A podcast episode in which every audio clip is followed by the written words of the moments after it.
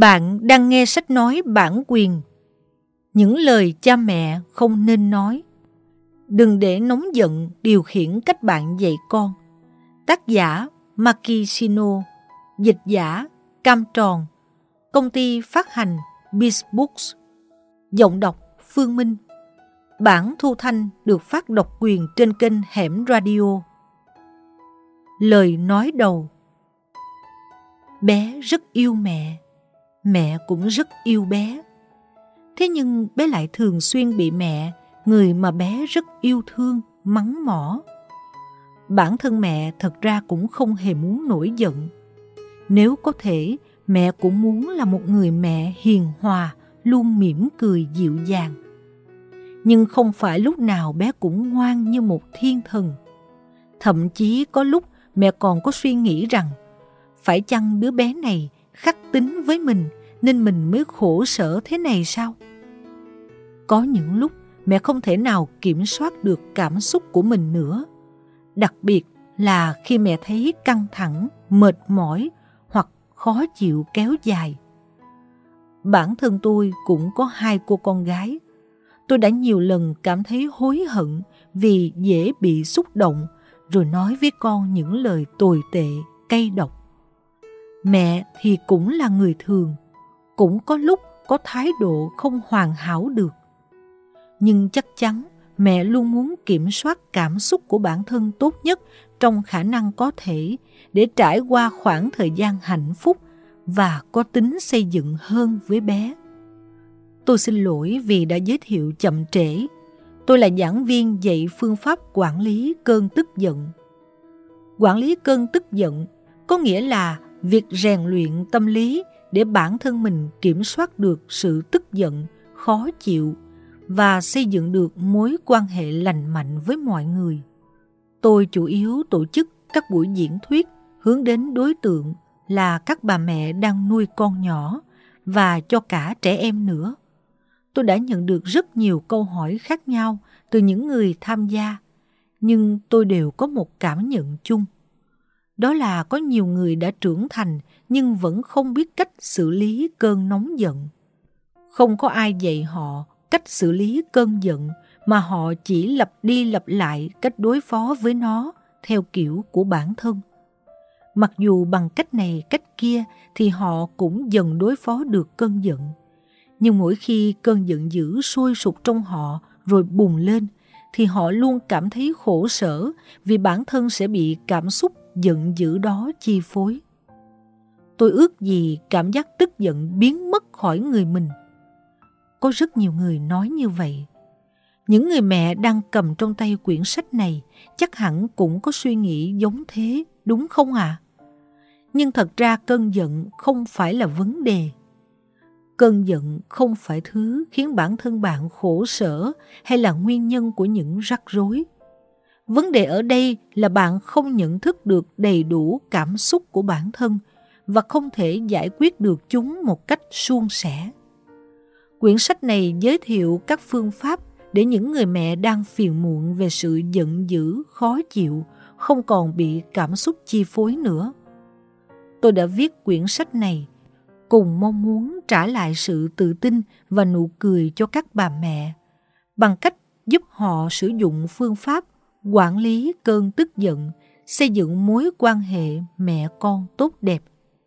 Tôi sẽ hướng dẫn mọi người cách để làm dịu cơn tức giận, cách đối phó với cơn giận thật cụ thể. Tôi sẽ rất vui nếu các bạn có thể áp dụng những điều phù hợp với bản thân và có khoảng thời gian vui vẻ bên con. Shino Maki Chương 1 Tôi không ngờ bản thân lại nóng tính đến thế.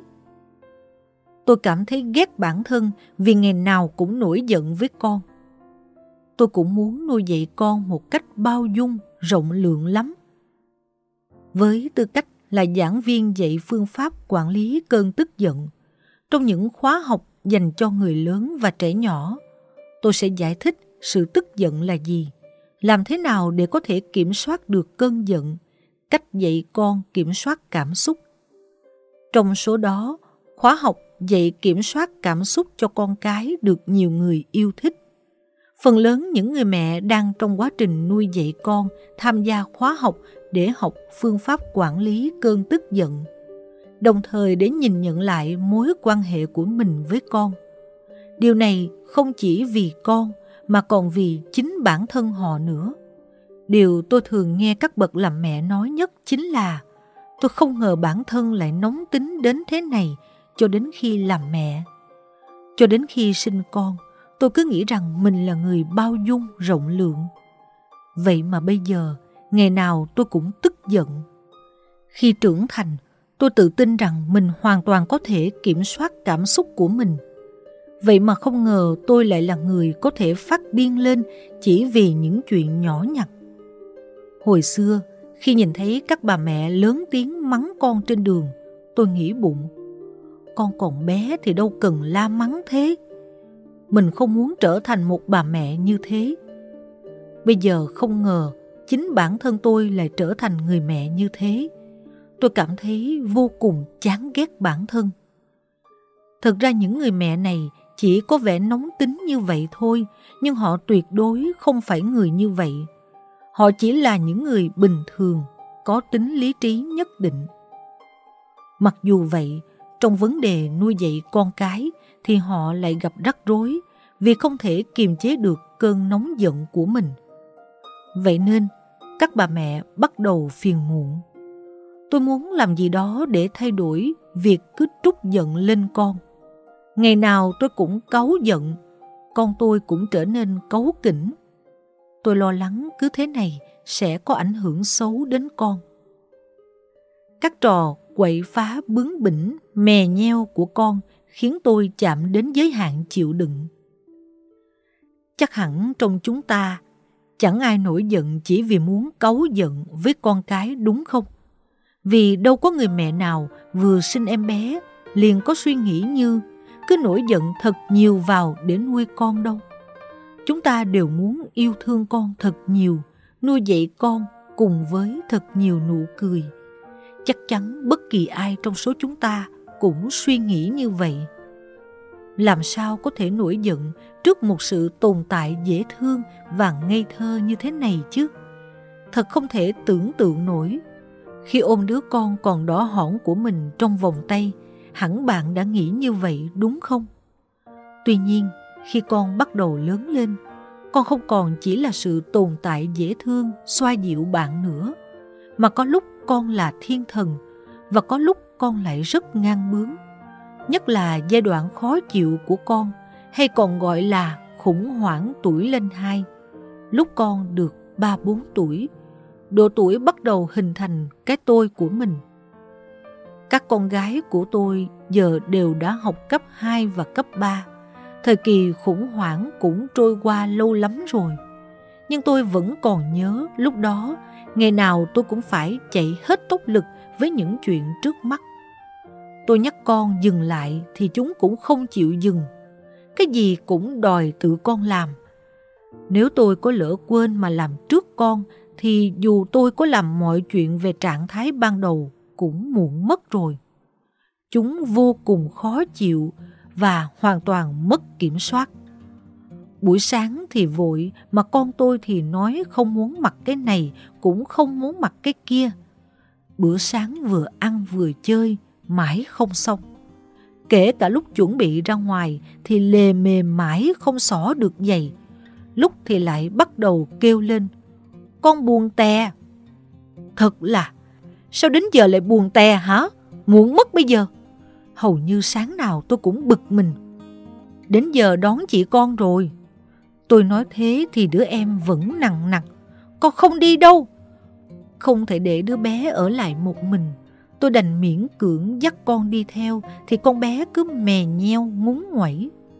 Ở nhà thì hai đứa đóng vai người bán quần áo, lôi ra hết bộ quần áo này đến bộ khác. Chúng bày bừa đến mức tôi phải tự hỏi làm sao chúng lôi được từng đấy quần áo ra ngoài. Khi tôi quát con, hãy dọn dẹp đi, thì chúng vẫn chẳng có ý định ngừng chơi lại. Tôi còn chỉ có con gái chứ những mẹ có con trai thì chúng còn nhặt cành cây ở ngoài đường rồi khua khoắn leo trèo những chỗ đã bị người lớn cấm leo trèo chơi bóng chày trong nhà. Tuy chúng cũng thật dễ thương đến mức chúng ta phải phì cười. Nhưng mà... Cũng có những ngày tôi có thể mỉm cười cho qua những trò của con. Nhưng khi nghe những chuyện như thế của người khác, hẳn bạn sẽ nghĩ Đúng rồi, có những chuyện như thế thật, nhưng đấy cũng đâu phải chuyện gì to tát. Không phải chuyện đến mức nổi giận nghiêm trọng được. Mọi người sẽ nghĩ như thế đúng không? Quả thật, đây có thể không hẳn là chuyện gì to tát. Cả việc con kiên quyết thể hiện cái tôi cũng là một giai đoạn quan trọng trong quá trình trưởng thành. Việc con sẽ điềm tĩnh hơn khi trưởng thành cũng là điều có thể dự đoán được. Trẻ con không bao giờ làm theo lời được bảo. Những chuyện đó chúng ta đều hiểu rất rõ. Vì là trẻ con nên có những điều chúng ta có nói con cũng không hiểu. Nên chúng ta cần nhắc đi nhắc lại một cách nhẫn nại, chấp nhận sự bướng bỉnh và nũng nịu của con chính là vai trò của mẹ. Chúng ta cũng hiểu rất rõ điều này. Đương nhiên chúng ta không thể bực mình suốt cả ngày được. Và có những ngày mà chúng ta có thể cười xòa với con hay hùa cùng con cái. Con lại làm thế nữa rồi. Vậy con với mẹ thi với nhau xem ai nhanh hơn nhé. Nhưng cũng có những ngày bạn làm đủ mọi cách vẫn không thể dịu dàng như thế với con được. Những lúc bạn mệt mỏi, tích tụ stress, khi con bạn không chịu vâng lời chút nào, khi bản thân cảm thấy bế tắc, u ám. Dù bạn cố gắng kìm nén thì vẫn có những khoảnh khắc bạn bốc hỏa và không thể chịu được nữa. Những lúc đó thì tức giận và quát tháo là hai chuyện khác nhau. Phải bình tĩnh chỉ bảo cho con đều là chuyện phi lý. Nếu không quát tháo thì bản thân không giải tỏa được cơn tức giận đang bùng lên. Mẹ đã nói con bao nhiêu lần rồi hả? Còn có ngoan đi không thì bảo. Con cố tình làm phải không? Thôi mẹ không biết đâu, con muốn làm gì thì làm. Mẹ đi ra ngoài đi. Mặc dù bạn biết người đang nghe những lời nói của mình là con đi chăng nữa, thì những lời đó vẫn cứ tuôn khỏi miệng. Sau đó bạn lại cảm thấy hối hận. Rất nhiều bà mẹ có bản thân nổi giận như thế, cảm thấy đó chẳng phải chuyện đáng phiền lòng hay sao? Không còn bị cơn giận chi phối nhờ phương pháp quản lý cơn giận. Bạn yên tâm, nhất định ta có thể kiểm soát được cơn giận. Tức giận là cảm xúc bất kỳ ai cũng có, là cảm xúc cần thiết để sinh tồn. Có điều, cảm xúc tức giận thường bị gán là một cảm xúc đáng ghét, bởi vì trong số cảm xúc mà con người có thì tức giận là cảm xúc khó đối phó. Nếu không thể đối phó được thì dễ trở thành nguyên nhân của rắc rối khác. Sức mạnh của sự tức giận rất áp đảo. Khi bạn nổi cáu, khi cảm giác khó chịu lên đến đỉnh điểm, bạn cảm thấy hệt như bản thân mình bị cảm xúc chiếm lấy quyền điều khiển vậy. Khác với những lúc bạn cảm thấy vui vẻ, hạnh phúc hay buồn rầu, tùy vào cách bạn bộc lộ sự giận dữ mà có thể làm tổn thương người khác, thậm chí là tổn thương chính bản thân mình. Nên tức giận là một cảm xúc rất phiền hà, rắc rối. Có nhiều mẹ nghĩ rằng mối quan hệ mẹ con có thể sẽ xấu đi, chán ghét bản thân, cảm thấy bản thân thật tồi tệ. Đó chính là việc phủ nhận bản thân, tức là đang gây tổn thương cho bản thân. Có thể bạn nghĩ rằng, tôi muốn cơn tức giận của mình biến mất nhưng không cảm thấy tức giận mới là một điều phi tự nhiên và không tốt cho sức khỏe. Thay vì kìm nén cơn tức giận, chúng ta hãy khéo léo đối phó với nó. Chúng ta sẽ chấp nhận cơn giận dữ như nó vốn có, nhưng ta sẽ xem xét lại một chút những thứ đã trở thành phản xạ có điều kiện cho đến giờ, rồi thay đổi dần những thứ có thể thay đổi được ta sẽ nổi giận để làm sao sau đó không phải cảm thấy hối hận. Bạn sẽ chấp nhận sự tức giận của mình thế nào? Bạn sẽ biểu hiện nó ra sao? Thay vì bị cảm xúc chi phối, hãy tự mình nắm chắc lấy chiếc vô lăng cảm xúc đó. phương pháp được mọi người trên thế giới thử nghiệm và cảm thấy có hiệu quả. Đúng vậy, bạn hoàn toàn có thể kiểm soát được cơn giận. Đó chính là phương pháp quản lý cơn tức giận. Quản lý cơn tức giận là một kỹ thuật tâm lý được sinh ra vào năm 1970 tại Mỹ. Ngay cả ở Nhật, nó cũng lan rộng ở giới thương mại hay là môi trường giáo dục. Việc các phương pháp kiểm soát cơn tức giận được phổ biến rộng rãi không chỉ ở Mỹ mà còn ở Nhật Bản và các quốc gia khác là bằng chứng cho thấy nhiều người đang cảm thấy khổ sở vì bị cơn tức giận của bản thân chi phối. Vì đây là một kỹ thuật nên có những cách thức tiến hành cụ thể và bất kỳ ai cũng có thể làm được. Tính đột phá của phương pháp quản lý cơn tức giận chính là việc nó đối phó với cơn giận một cách khách quan, chọn lọc những điều nên làm để kiểm soát cảm xúc tức giận, một cảm xúc được sinh ra có tính cá nhân.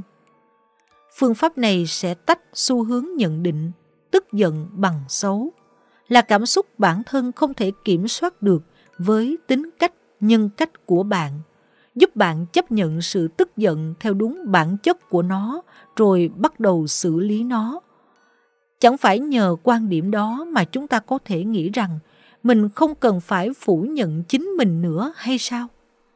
Cảm thấy tức giận và việc thể hiện cảm xúc đó ra ngoài như thế nào là hai chuyện khác nhau. Khi tức giận, có người thì quát tháo, có người thì bắt đầu khóc, cũng có người lại nói những lời châm biếm mỉa mai, có người lại phớt lờ. Tùy vào mỗi người mà cách thể hiện sự tức giận rất khác nhau. Cách thể hiện sự tức giận, cách tức giận không phải là điều bẩm sinh mà bạn sẽ chịu ảnh hưởng từ bố mẹ, những người lớn xung quanh và bạn bè của bạn. Thậm chí có thể nói rằng, bạn đã bắt chước họ rồi biến nó thành của mình. Từ sau khi trở thành mẹ, chắc hẳn có những người cảm thấy cách quát con của mình giống hệt với mẹ đẻ. Trong quá trình trưởng thành, không biết từ khi nào chúng ta đã tiếp thu phương pháp thể hiện cảm xúc đó. Nhưng khi đã trở thành người lớn mà ta vẫn tiếp tục điều đó, thì có thể nói đó là do bản thân chúng ta đã lựa chọn. Bạn biểu lộ cảm xúc tức giận tốt đến mức nào? Tuy nhiên, chính vì là cách tức giận được dính vào bản thân dần dần theo thời gian, nên nó có khả năng viết đè lên được bạn không tự tin vào cách thể hiện sự tức giận của bản thân. Bạn chán ghét việc bản thân nóng nảy.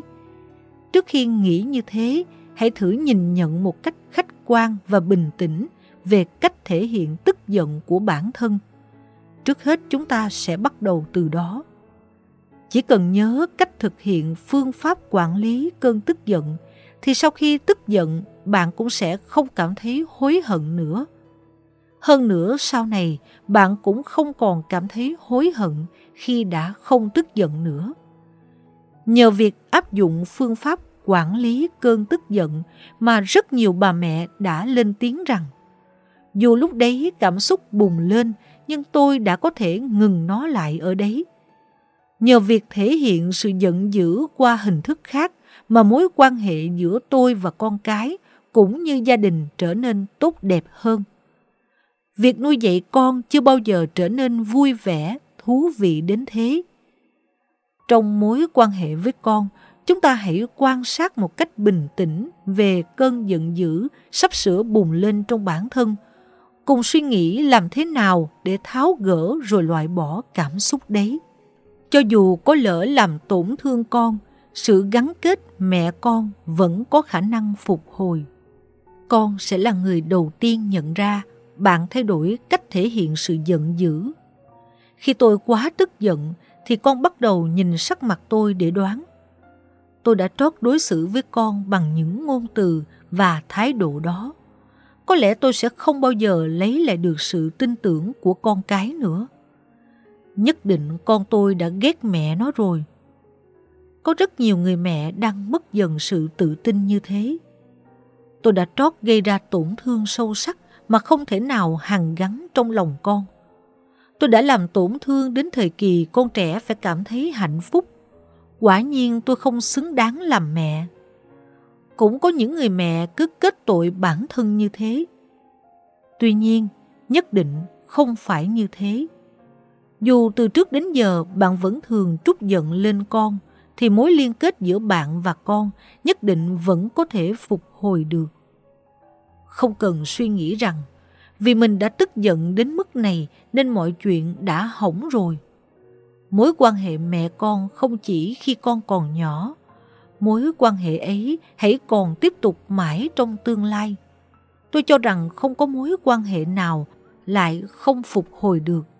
Con cái cũng quan tâm đến mẹ giống như mẹ quan tâm đến con cái vậy.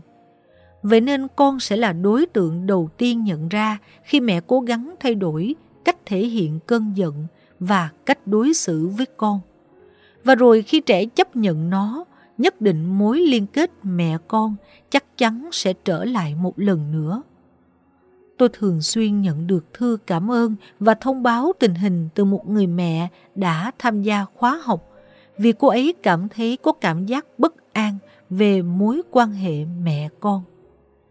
Sau khi tham gia khóa học quản lý cơn giận của cô, tôi trở về nhà rồi kể với con tôi những gì tôi học được hôm nay. Sau đó tôi nhanh chóng áp dụng những gì học được và thái độ của con tôi đã thay đổi một cách đáng ngạc nhiên.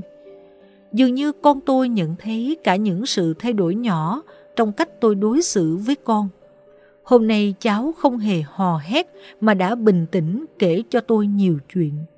Chỉ tại tôi luôn tức giận và nghĩ rằng mình không thể sửa chữa mối quan hệ này được nữa.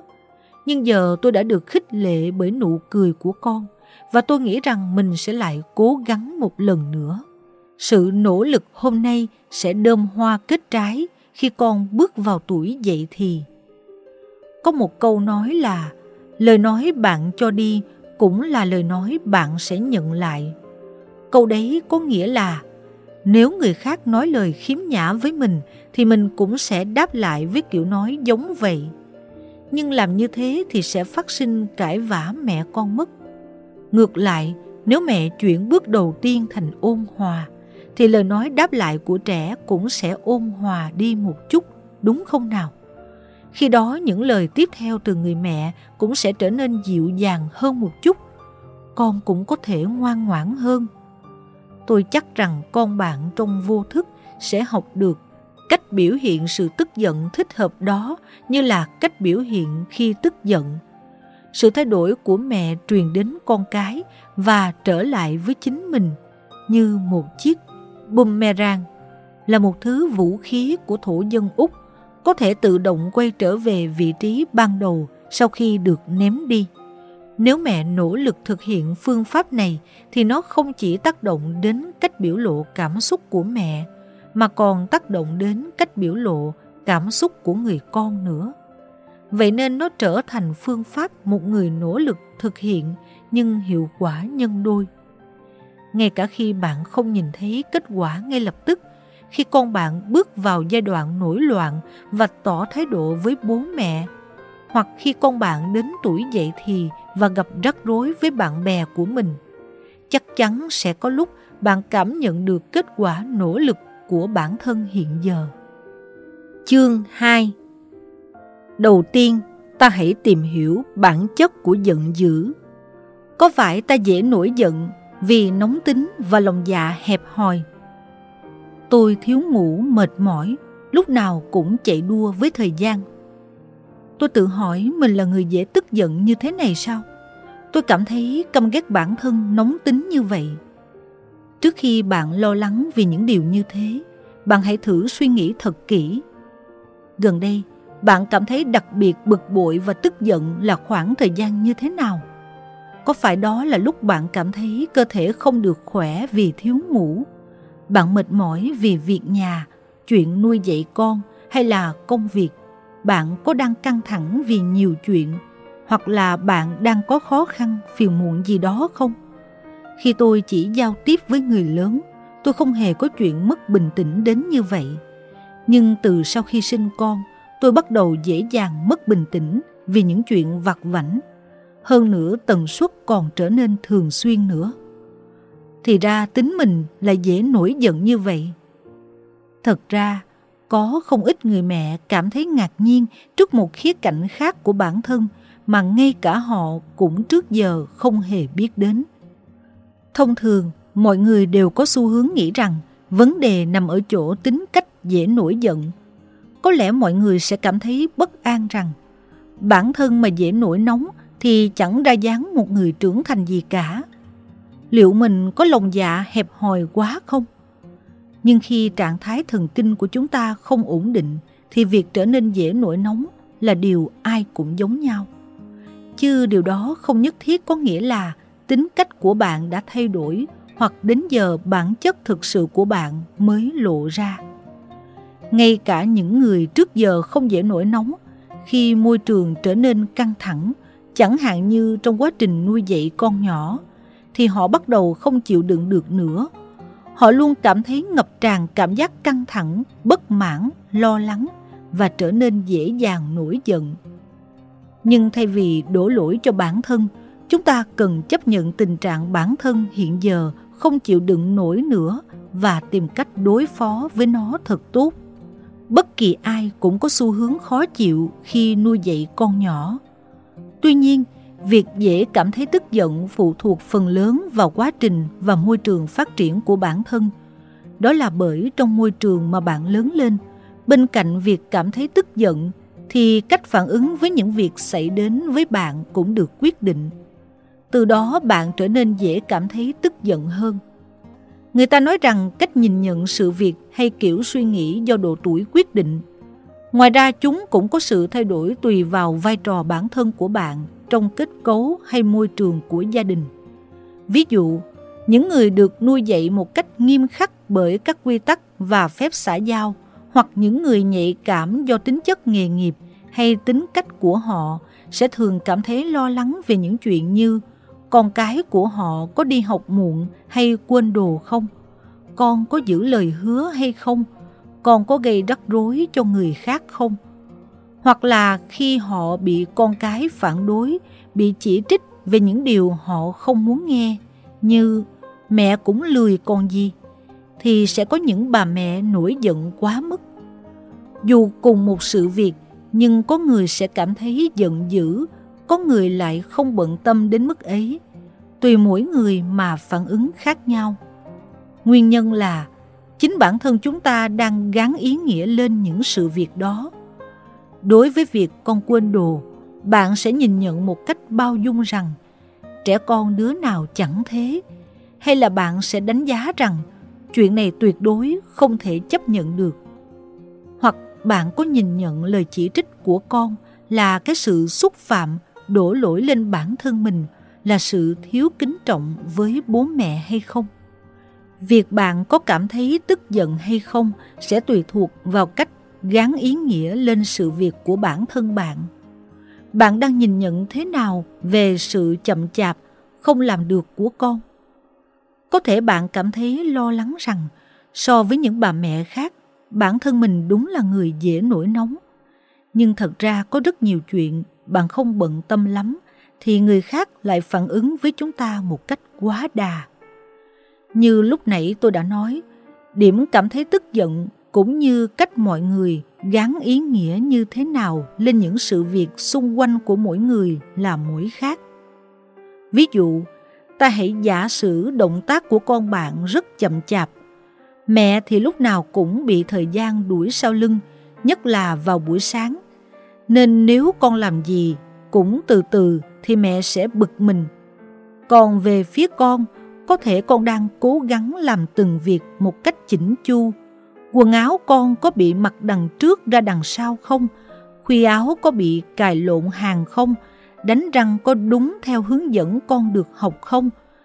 Nhưng người mẹ đang vội mà nhìn thấy những động tác đó của con thì điều đó sẽ trở thành nguyên nhân bực mình. Muộn rồi kìa, con có nhanh lên không? Đó là vì chúng ta có suy nghĩ buổi sáng thì phải làm mọi thứ thật nhanh, không được phép đi muộn, nên ta đã đánh giá hành động của con chậm chạp, bằng, không tốt. Khi có dư giả thời gian, hoặc nếu mẹ chú trọng đến việc con đang làm từng việc cẩn thận, thì rất có thể mẹ sẽ công nhận hành động của con là điều đúng đắn không chừng. Chỉ cần bạn thay đổi quan điểm hay cách gán ý nghĩa cho những sự kiện xảy ra trước mắt một chút thôi, thì có nhiều chuyện bạn không cần phải nổi giận nữa. Hoặc là tùy vào cảm xúc đang tích tụ trong lòng mà cách bạn chấp nhận sự việc trước mắt cũng sẽ thay đổi. Ví dụ, ta quay lại lời chỉ trích của trẻ lúc nãy, ngay cả mẹ cũng lười còn gì.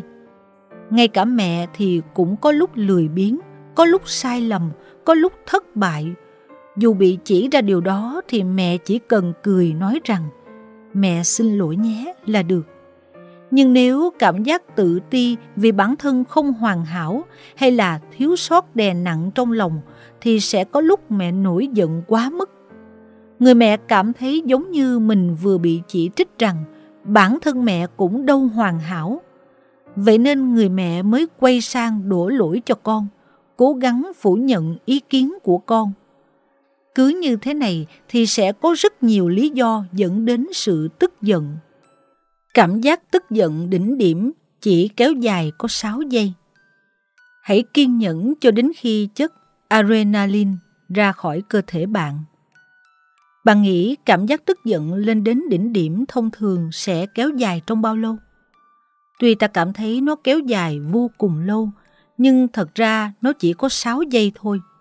Khi bạn cảm thấy tức giận, adrenaline sẽ chảy trong cơ thể bạn theo bản năng động vật. Adrenaline là một loại hormone được tiết ra nhiều khi bạn cảm thấy khủng hoảng.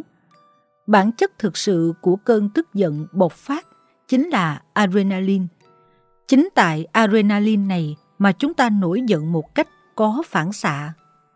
Khi bạn cảm thấy tức giận, mọi mệnh lệnh sẽ được chuyển đến hệ thống limbic, hệ thống kiểm soát bản năng và cảm xúc hay còn được gọi là não động vật. Trong thời gian đó, các dây thần kinh giao cảm bị kích thích, các kỹ năng tư duy và phán đoán sẽ bị suy yếu. Sau đó, khi thông tin được truyền đến tân vỏ não, được gọi là não người bên ngoài não động vật, các lĩnh vực tư duy và phán đoán sẽ trở nên hoạt động. Khi trạng thái này xảy ra, bạn có thể nghĩ về điều gì đó mang tính xây dựng hơn một chút. Từ khi adrenaline thoát ra khỏi cơ thể chỉ mất 6 giây, ta có thể giải phóng khỏi sự kiểm soát của nó. Hãy thử đếm đến 6 trong đầu rồi chờ đợi. Đầu tiên, phải từ từ, vừa hít thở sâu vừa đếm trong đầu. 1, 2, 3, 4, 5, 6. Hãy chờ cho cơn giận dữ có tính bột phát qua đi. Dù bạn đếm nhầm cũng được, hãy hiểu rõ rằng đây không phải là đếm ngược để nổi giận, mà chúng ta hãy tạo thói quen đợi 6 giây cho hạ hỏa. Sẽ không khó nếu bạn nghĩ rằng mình có thể vượt qua cơn tức giận trong 6 giây này phải không? Cũng tùy mỗi người mà có người cảm thấy 6 giây này thật ngắn, có người lại cảm thấy 6 giây này thật dài. Nhưng trong 6 giây này, chúng ta có thể sẽ nói những lời dù có nói ra cũng chẳng giải quyết được chuyện gì, hoặc là có thái độ bừng bừng lên, gây tổn thương đến con chẳng hạn. Hoặc là lời qua tiếng lại thì lại thành mẹ con cãi nhau, tiêu tốn thời gian và năng lượng khiến bạn mệt đứt hơi. Vậy thì 6 giây này nhất định là không hề dài, đúng không nào? Hành động và lời nói khi năng lực suy nghĩ, năng lực phán đoán bị giảm xuống sẽ khiến tình hình trở nên tồi tệ hơn – bạn tức giận và cãi nhau với con, mối quan hệ và bầu không khí đều trở nên xấu đi, nhưng bạn lại chẳng cải thiện được điều gì quan trọng cả. Thay vào đó, bạn cảm thấy vô cùng mệt mỏi. Bạn hoàn toàn không muốn những điều này xảy ra, vì đây là một phương pháp dễ dàng mà ngay cả trẻ cũng thực hiện được. Vì vậy, trước khi hai mẹ con cãi nhau, thì bạn hãy thử cùng xây dựng một thói quen với trẻ cố đè nén cơn giận dữ là không tốt. Lý do tiếng khóc của con khiến bạn bực mình. Có những lúc con khóc, nhưng dù bạn có dỗ dành, xoa dịu con bao nhiêu lần, thì con vẫn không chịu nín khóc. Bạn cảm thấy vô cùng tức giận rồi mất phương hướng, không biết nên làm thế nào nữa. Chắc hẳn điều này đối với những bà mẹ có con nhỏ hoặc con trong thời kỳ khủng hoảng là điều thường xuyên xảy ra. Thậm chí có mẹ còn cảm thấy mình sắp phát điên như một phản xạ có điều kiện mỗi khi nghe thấy tiếng con khóc. Tuy không biết diễn tả thế nào cho phải, nhưng bạn có cảm giác có thứ gì cứ ong ong trong đầu.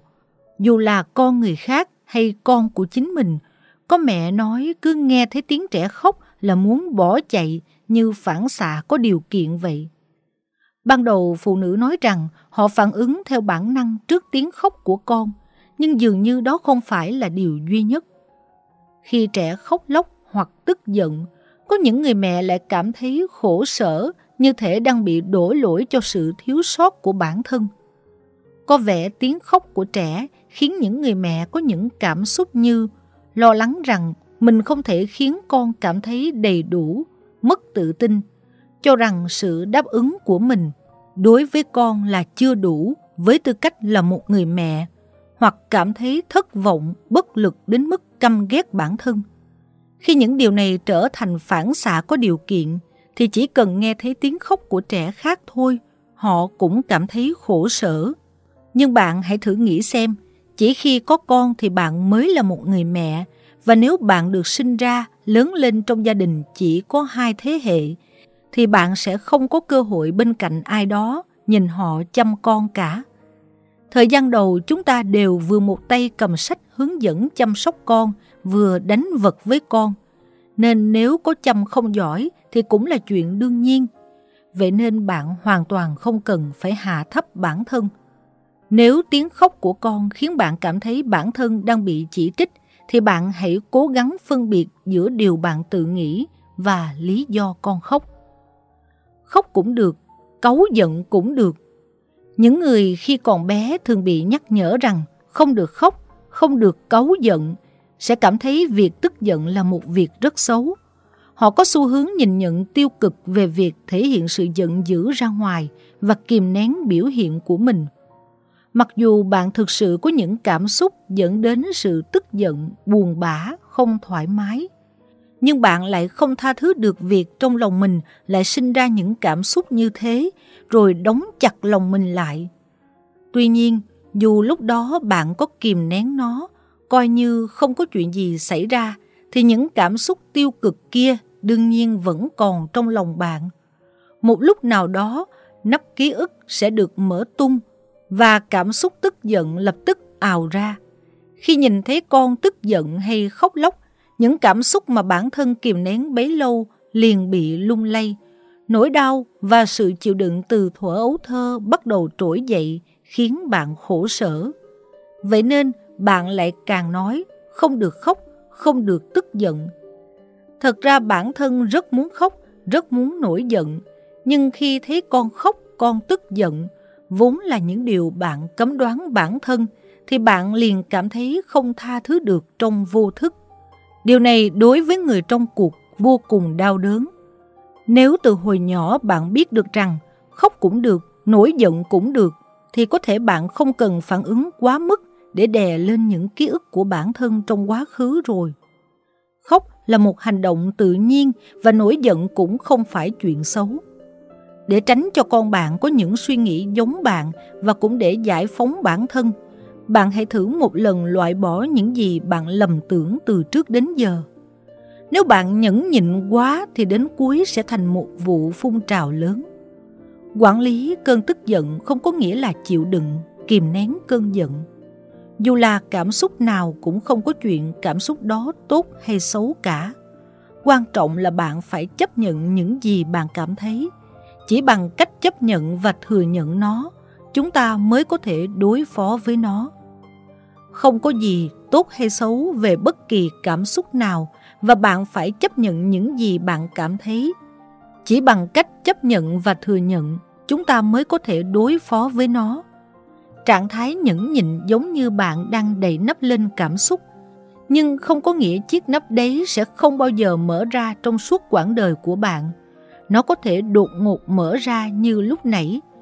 Đôi khi, bạn sẽ ở trong trạng thái quá khích giống như vừa có một vụ lớn xảy ra vậy.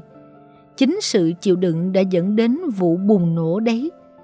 Cảm xúc tức giận giống như dung nham núi lửa, vậy nên trước cơn phun trào, sự tức giận của bạn cũng nằm im lìm, âm thầm dưới mặt đất mà nhiệt tăng ngày càng cao. Người mà một khi nổi giận thì không thể dừng lại được là vì trong lúc không nhận ra thì nhiệt độ cảm xúc trong họ đã lên rất cao rồi. Và họ lại thường cố gắng đóng nắp cơn tức giận cho đến giới hạn chịu đựng thì thôi. Để tránh bùng nổ, bạn phải bình tĩnh chấp nhận hiện tại mình đang khó chịu ở mức độ nào và phải có hành động xử trí phù hợp. Và ở giai đoạn trước khi cơn giận bùng ra, chúng ta cần giải quyết từng việc một. Tôi mong bạn sẽ thường xuyên thực hành các bài tập luyện để không làm tăng nhiệt độ của dung nham và để bạn có thể giải quyết cơn giận của mình ở giai đoạn sớm hơn. Trước khi cảm xúc tích tụ lại, hãy xả dần chúng ra. Việc tích tụ sự tức giận có khi trong lúc vô thức, nó sẽ gặm nhấm cơ thể của bạn. Nó cũng khiến bạn bị đau nửa đầu, đau vai, đau lưng hoặc rơi vào tâm trạng u uất. Dù bạn nghĩ rằng chỉ cần bản thân chịu đựng là được, thì mọi chuyện cũng không dễ dàng như thế. Sự tức giận mà bạn làm ngơ đó nhất định sẽ chĩa về đâu đó thậm chí có khi sự tức giận sẽ biến thành sự thù hận. Nếu sự tức giận hướng về phía bạn, bạn sẽ phủ nhận bản thân rồi trở nên đau khổ. Việc chịu đựng chính là bạn chưa coi trọng cảm xúc bản thân. Bạn phải coi trọng cảm xúc của người khác và cả cảm xúc của bản thân nữa. Để không trút giận vào người khác một cách bừa bãi, mặt khác để không bị rơi vào trạng thái không thể cứu vãn rồi trở nên hối hận, chúng ta hãy đối phó với sự tức giận một cách thật khéo léo. Tuy hơi đột xuất, nhưng giờ bạn hãy thử hình dung đến một quả bóng bay, còn cảm xúc tức giận của bản thân chính là không khí. Bạn hãy tưởng tượng đang thổi hơi vào bên trong quả bóng. Khi không khí tích vào trong quả bóng quá nhiều, quả bóng liền vỡ ra. Còn nếu bạn đột nhiên buông tay khỏi đầu thổi bóng bay thì không khí liền xì hết ra ngoài, còn quả bóng thì bay loạn xạ như nổi cơn thịnh nộ. Sự tức giận cũng giống như vậy. Nếu bạn tích quá nhiều sự tức giận thì trái tim bạn sẽ vỡ vụn. Thế nhưng bạn lại không được phép quát tháo, la hét một cách điên cuồng để xả hết ra. Nếu bạn có thể xả hết sự tức giận trong bản thân thì chẳng phải bạn sẽ cảm thấy vô cùng thoải mái hay sao? Chương 3 phương pháp kiểm soát sự khó chịu, cơn tức giận. Lại nữa rồi, mẹ phải nói bao lần nữa hả? Là những câu khiến cơn tức giận bùng phát. Công tắc chế độ giận dữ được bật bằng câu nói lại nữa rồi. Đấy, con cứ nhìn chỗ khác rồi uống nước nên mới bị đổ nước đấy. Đừng cầm bút chì rồi chạy đi như thế, Mẹ đã nói bao lần là về đến nhà thì phải rửa tay, súc miệng rồi hả? Mặc dù lần đầu tiên bạn hoàn toàn có thể dạy con làm mọi thứ một cách bình thường, nhưng đến lần thứ hai sẽ là nhắc nhở, đến lần thứ ba là mắng con, đến lần thứ tư thì tức giận. Thế nhưng con vẫn tái phạm khiến bạn phải quát mắng lên. Không những thế, hôm qua bạn vừa nhắc xong mà hôm nay con lại thế. Ngày nào bạn cũng nói đi nói lại, thế mà con lại... Vậy nên chẳng cần biết nguyên nhân hay bối cảnh như thế nào, ngay lập tức công tắc mang tên lại nữa rồi sẽ được bật lên. Bạn càng nghĩ đến việc mình cứ phải nhắc đi nhắc lại là sự giận dữ trong bạn càng lớn dần lên. Khi các bà mẹ kể về những lúc họ cấu gắt con cái với tôi, thì có một điều họ thường nói, đó là tôi cảm thấy con lại lặp lại lỗi đó nữa rồi. Chính vì mẹ con ở bên nhau suốt 24 tiếng một ngày nên cảm xúc của mẹ thường rất mãnh liệt rồi thái độ ra bên ngoài. Từng thói quen xấu của con trước khi trở thành mẹ, thì các mẹ đều cảm thấy những điều đó cũng không đến mức phải tức giận. Nhưng khi trở thành mẹ, thì ý nghĩa của những thói quen xấu của con lại khác hẳn bởi vì đó là một sự thật được thêm vào nhiều cảm xúc khác nhau như, mẹ đã dặn con hồi trước rồi cơ mà. Vì lần nào mẹ cũng nói rồi, thì con chắc chắn phải đoán trước được chứ. Mẹ chỉ nhắc có chừng này thôi mà tại sao con không nhớ được thế? Hồi trước đã từng làm rồi thì con phải biết làm thế thì nó sẽ như thế nào chứ. Mỗi lần lặp lại thì cơn tức giận lại càng lớn lên. Nếu sáng con không dậy thì bạn chỉ cần đánh thức như bình thường. Tôi hiểu việc các mẹ cảm thấy chán ngán, mệt mỏi với những việc như Mẹ phải nói bao lần thì con mới hiểu hả? Chẳng lẽ mẹ phải nói về chuyện này mãi à? Thế nhưng chắc hẳn trong đầu mọi người đều hiểu rất rõ rằng dù mọi người có tức giận kinh khủng đến đâu thì cũng không có hiệu quả là mấy. Có vẻ như mỗi khi chúng ta cảm thấy tức giận chẳng hạn, chúng ta không sử dụng đến não bộ mấy. Lúc đó chúng ta chỉ nói những lời đã trở thành câu cửa miệng theo phản xạ, thể hiện cảm xúc của mình bằng những ý nghĩ vừa nảy ra trong đầu.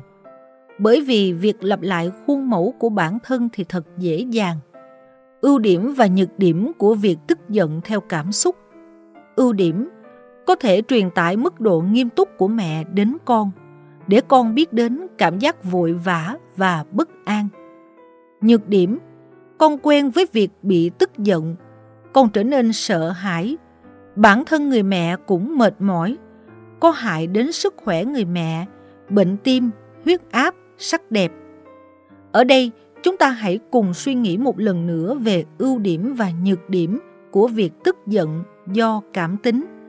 Mọi người có cảm thấy phần nhược điểm nhiều hơn phần ưu điểm không ạ? À?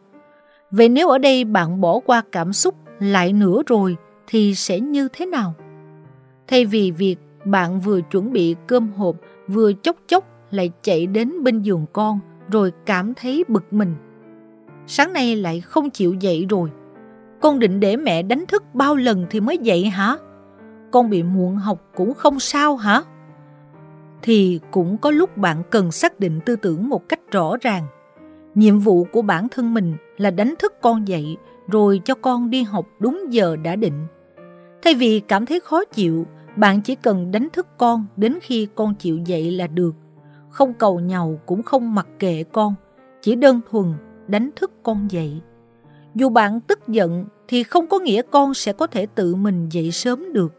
Ngược lại, dù bạn không nổi cơn tâm bành thì cũng không có nghĩa khi con lớn lên, con sẽ trở thành một người không tự dậy sớm được.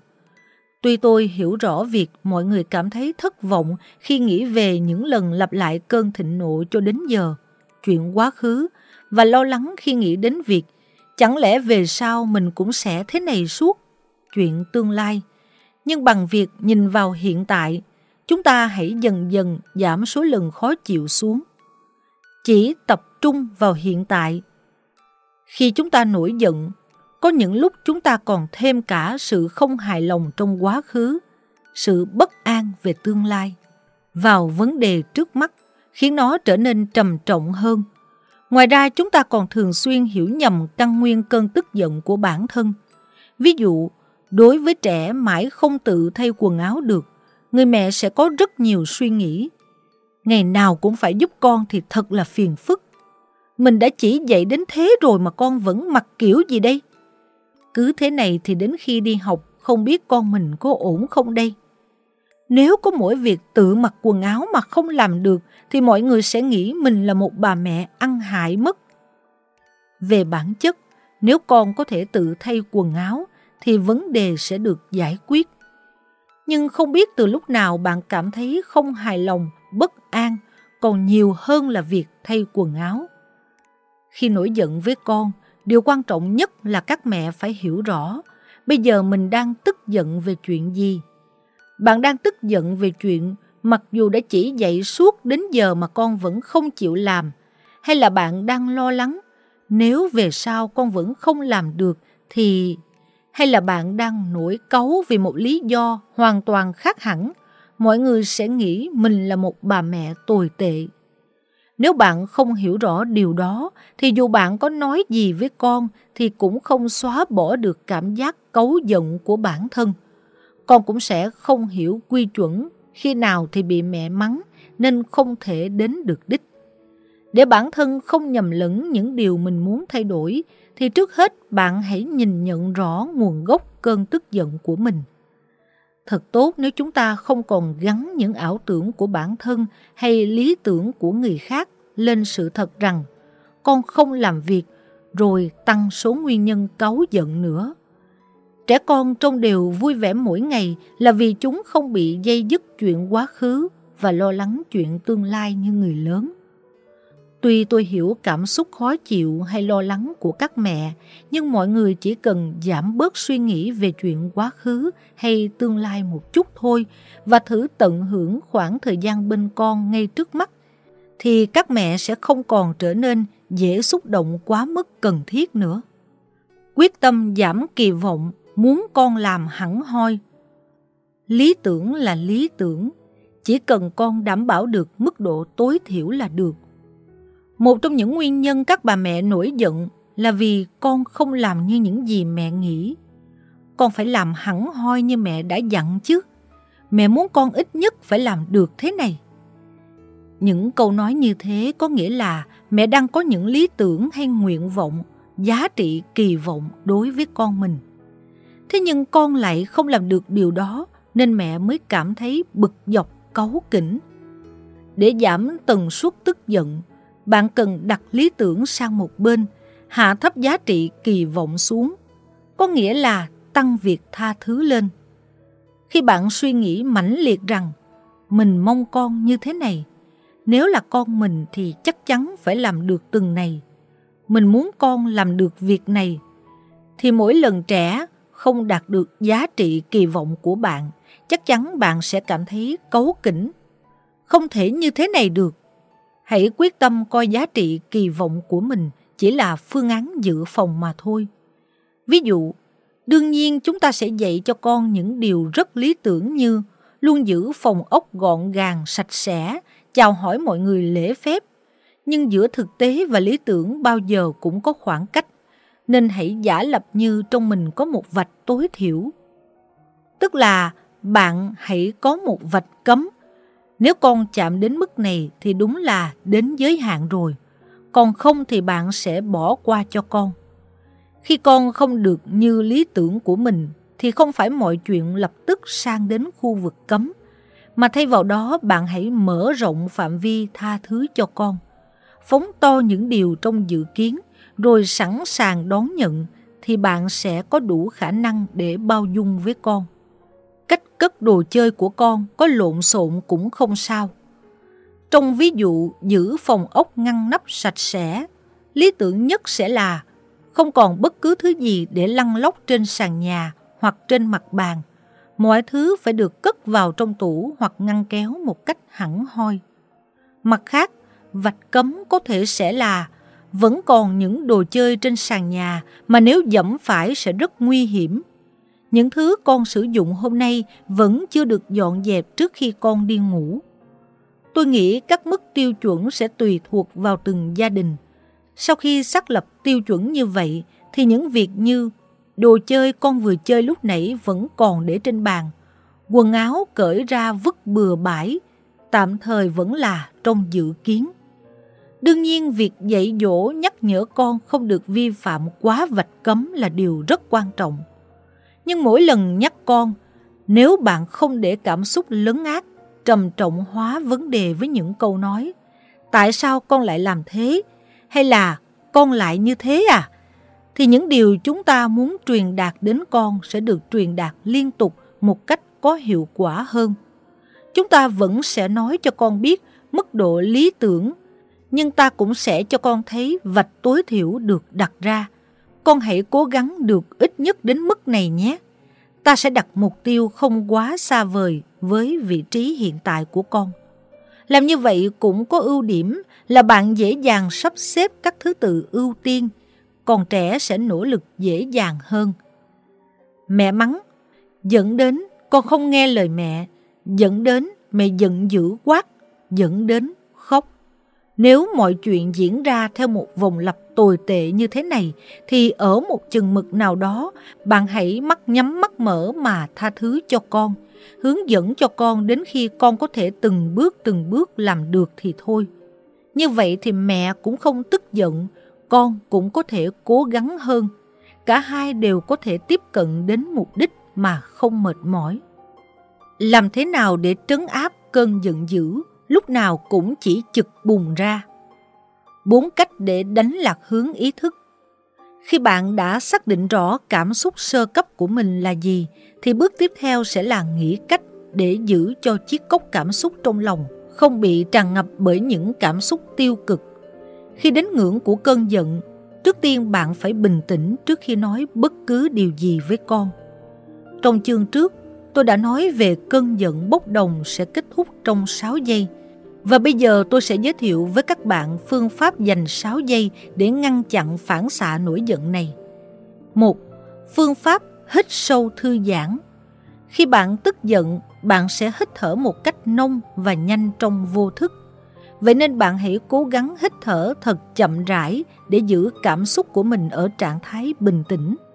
Bạn hít vào thật căng bụng rồi thở ra từ từ, sao cho một lần hít thở kéo dài khoảng 15 giây.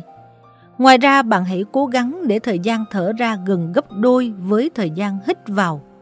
Hãy thở ra thật cẩn thận, chậm rãi và quan trọng là bạn cần thở hết toàn bộ lượng hơi ra.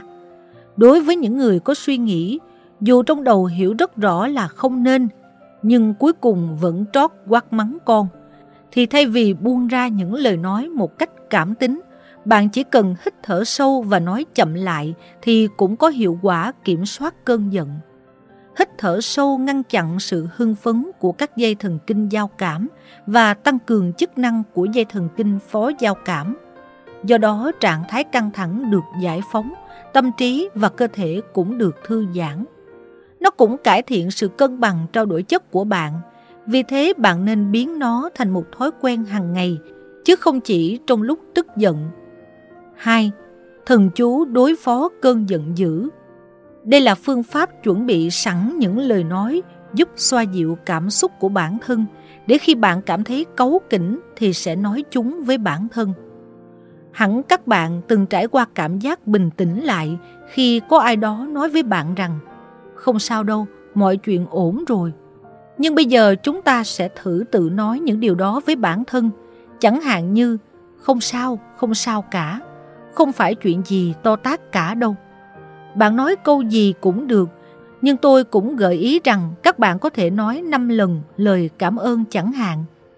Đang tức giận mà lại nói cảm ơn.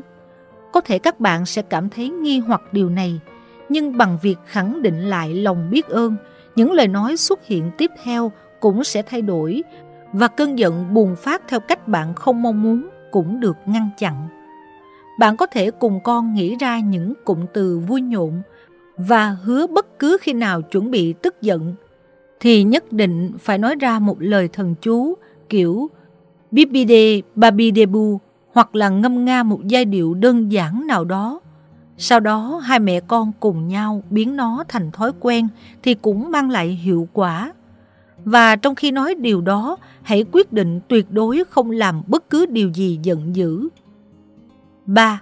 Phương pháp tiếp đất Grounding Đây là phương pháp làm chậm lại phản ứng để bạn không bật ra những lời nói theo phản xạ khi tức giận.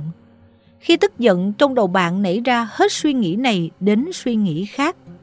Lại nữa rồi, lần trước mình cũng nhắc rồi mà lần này lại tái phạm. Khi những suy nghĩ khiến sự bực dọc của bạn tăng lên cứ liên tục xuất hiện, như chiếc đèn kéo quân quay tít mù thì chính bạn đang ngày càng thổi bùng lên ngọn lửa tức giận của bản thân. Khi bạn sắp bị cuốn vào cơn tức giận như vậy, tôi muốn bạn thử một phương pháp. Đó là phương pháp tập trung vào bất cứ điều gì đó xuất hiện trước mặt bạn. Ví dụ như bút bi, điện thoại, sách, cốc, móng tay, bất cứ thứ gì cũng được. Bạn hãy thử quan sát nó thật kỹ càng. Hãy quan sát thật chăm chú đến các chi tiết như hình dáng chiếc bút, vết xước trên điện thoại. Miễn những vật đập vào mắt bạn có hình dạng cụ thể thì vật nào cũng được. Bạn tuyệt đối không nghĩ đến nguyên nhân hay phương pháp đối phó với cơn giận của mình. Bạn hãy cố gắng chỉ tập trung vào bây giờ, địa điểm này, chứ không nghĩ đến quá khứ hay tương lai có thể khiến cơn giận của bạn tăng lên. Nếu bạn chưa quen với việc nhắm mắt giống như đang ngồi thiền hoặc nhìn vào khoảng không để tập trung suy nghĩ, thì điều này hãy còn khá khó. Nhưng nếu là phương pháp tập trung vào một điểm nào đó, thì có lẽ bạn sẽ dễ dàng làm được đúng không nào? Trên thực tế, phương pháp tập trung vào một điểm để loại tạp niệm trong đầu cũng được sử dụng khi thực hiện tư thế đứng một chân của yoga. Bằng cách ghim chặt ý thức của bạn vào hiện tại, nơi này, bạn sẽ loại bỏ được những tạp niệm có thể khiến cơn tức giận của bạn lớn hơn. Bằng cách tạm thời tránh xa cơn tức giận, bạn sẽ có thể bình tĩnh lại và sau đó hành động. Phương pháp tạm dừng time out khi bạn cảm thấy tức giận dữ dội và nếu ở nguyên tại chỗ thì bạn sẽ không thể kìm nén sự bùng nổ được nữa. Bạn nên tạm thời rời khỏi chỗ đó. Phương pháp này cũng rất hiệu quả.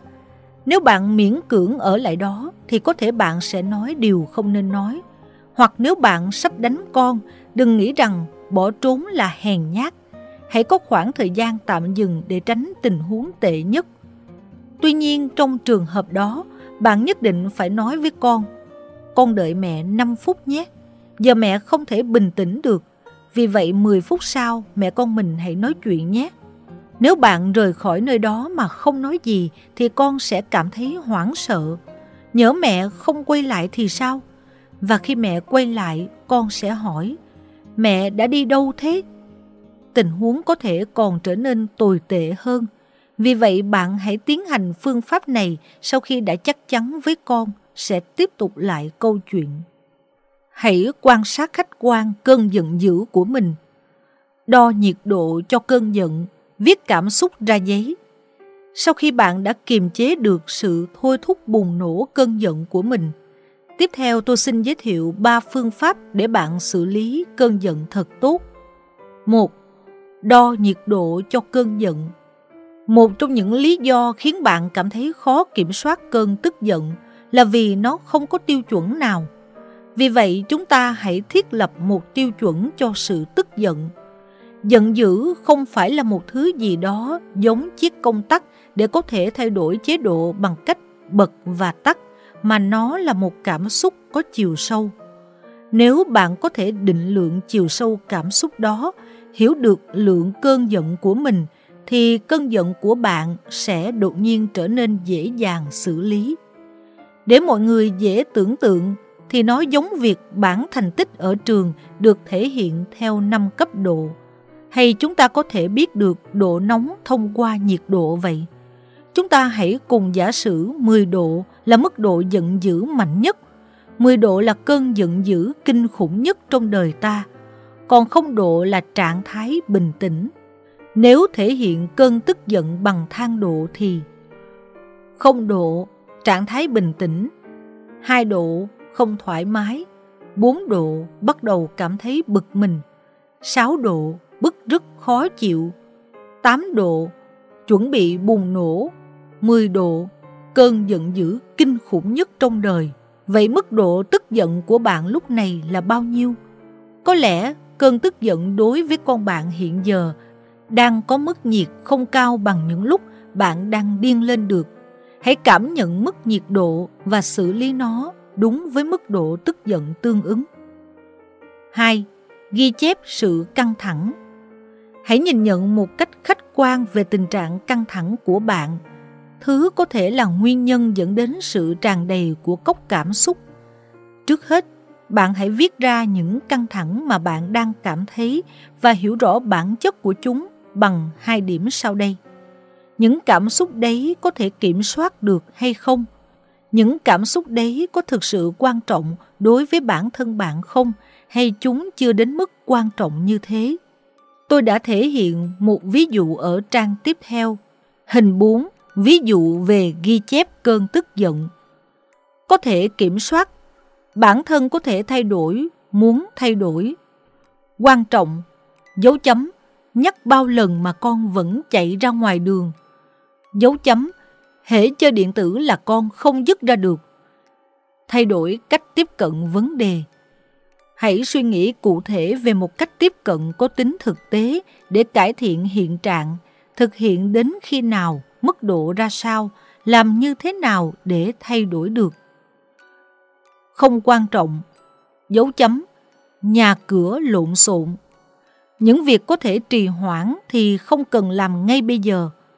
Đối với những việc có mức độ ưu tiên thấp, hãy làm chúng khi bạn có thời gian rảnh rỗi. Không thể kiểm soát, bản thân không thể thay đổi. Quan trọng, dấu chấm, con không thích giáo viên chủ nhiệm. Dấu chấm, con khóc đêm. Xây dựng biện pháp đối phó để giảm bớt sự khó chịu. Đối với những việc dù bạn có làm gì cũng không thay đổi được thì hãy chấp nhận hiện trạng, xây dựng biện pháp đối phó để không tức giận quá đà nữa. Không quan trọng, dấu chấm, chuyện ngồi lê đôi mắt của hội các mẹ. Không dính líu, không quan tâm, quên luôn cũng là những điều quan trọng. Nếu bạn đã nhận định đó là điều bạn không thể thay đổi được, lại còn không quan trọng thì bạn sẽ không còn coi đó là nguyên nhân gây căng thẳng. Những chỗ có dấu chấm là ví dụ cụ thể. Khi bạn thực sự viết những cảm xúc của mình ra thì bạn sẽ biết được liệu đó có phải là loại cảm xúc mà bạn có thể thay đổi bằng chính năng lực của mình hay không. Làm như vậy chắc chắn bạn sẽ nhận ra dù mình có tức giận với những điều chẳng thể thay đổi được thì cũng chẳng để làm gì. Ngược lại bạn sẽ nhìn ra những điều bản thân có thể làm được. Một khi xác định được nó, tự nhiên bạn sẽ có ý thức hơn về việc kiểm soát cảm xúc bản thân và có thể dồn năng lượng cho những điều cần thiết. 3. Cư xử bình tĩnh trong 24 giờ đây là phương pháp cư xử thật ôn hòa chỉ trong 24 tiếng, trong mọi hoàn cảnh cảm xúc, kể cả những lúc bạn khó chịu hay tức giận đến thế nào đi chăng nữa. Khi bạn nói năng, biểu cảm hay cư xử thật ôn hòa, bằng cách thay đổi hành động của bản thân, bạn sẽ tự cảm nhận được thế giới có thể thay đổi đến nhường nào nhờ điều đó bạn sẽ nhận ra câu trả lời của con sẽ thay đổi tùy vào sự lựa chọn từ ngữ của chính bạn và phản ứng của con cũng thay đổi tùy vào thái độ của bạn. Bạn cũng sẽ nhận ra rằng chúng ta chỉ muốn người khác thay đổi, nhưng so với việc thay đổi người khác, thay đổi bản thân chắc chắn sẽ dễ dàng và có ý nghĩa hơn. Có thể bạn sẽ cảm thấy 24 tiếng thật là dài và quá khó khăn nhưng điều quan trọng là bạn phải hoàn thành nó. Chương 4 Cách trách mắng con hiểu được Dù bạn nổi giận, con vẫn không nghe lời, vậy thì hãy tiếp cận con bằng cách khác. Ý nghĩa thực sự của từ mắng Thật ra việc mắng con có nghĩa là gì nhỉ? Tức giận là cảm xúc tự nhiên sôi sục và bộc lộ ra bên ngoài. Nó là lời khẳng định thông điệp cho việc muốn bảo vệ điều mình muốn bảo vệ hoặc muốn thay đổi điều gì đó. Có nghĩa là bạn tức giận là vì bản thân mình. Mặt khác, trách mắng là một thứ gì đó mang tính tiêu chuẩn của người khác. Giống như chỉ có chuyện bố mẹ mắng con cái, chứ không có chuyện con cái mắng bố mẹ vậy. Đây là hành vi khuyên bảo, khuyến khích sự cải thiện và trưởng thành của người bề trên với người bề dưới. Vậy nên, nếu sự việc không tốt lên thì coi như việc trách mắng là vô nghĩa. Điều bạn không được phép quên khi mắng con đó là bạn phải nắm rõ trước những điều như bạn mắng con vì điều gì, bạn muốn con như thế nào. Khi bạn bị cơn giận dữ chi phối thì bạn lại càng có xu hướng nổi giận mang tính bột phát vì phó mặc bản thân cho cảm xúc. Nhưng thật ra lúc đấy bản thân bạn lại thường không hiểu vấn đề ở đây là gì. Như vậy thì tức giận hay mắng mỏ sẽ đều trở nên na ná nhau. Tôi muốn con nhanh chóng nghe lời. Tuy nhiên, khi trẻ làm ầm lên hoặc quấy khóc, bạn sẽ muốn mau chóng làm gì đó với tình trạng trước mắt và lỡ ưu tiên cho những mong muốn của bản thân lên trước. Vậy là có thể bạn sẽ dùng phương pháp la mắng dọa nạt để bắt con phải nghe lời mình không chừng. Tôi muốn con nghe lời. Tôi muốn kiểm soát con. Những tâm trạng như thế sẽ chiến thắng sự tự chủ của bạn. Nhưng thật đáng tiếc, Điều đó chỉ là mong muốn kiểm soát con cái chứ không phải giáo dục dạy dỗ con. Mặc dù bạn thực sự rất yêu thương con, nhưng bạn lại không biết cách bày tỏ tình yêu thương đấy và trở nên bối rối. Khi đó tình yêu thương của bạn rất có thể sẽ trở thành mong muốn kiểm soát. Nếu sự mắng mỏ lại phát triển thành một cuộc cãi vã giữa mẹ và con, thì nó sẽ mang tính cá nhân với cá nhân. Ý thức mình muốn thắng sẽ được sinh ra và bạn sẽ lại càng quát mắng con dữ dội hơn. Hoặc là bạn sẽ lạm dụng quyền hạn của mẹ để dọa nạt con. Nếu phía mẹ xuất hiện những cảm xúc như tôi muốn con nghe những gì tôi nói, tôi không muốn bị đuối lý hơn con, tôi muốn chiến thắng, thì không thể nói rằng mẹ đang mắng con được. Điều bạn không được phép quên đó là quyền lực không hề cân đối trong mối quan hệ giữa bố mẹ và con cái.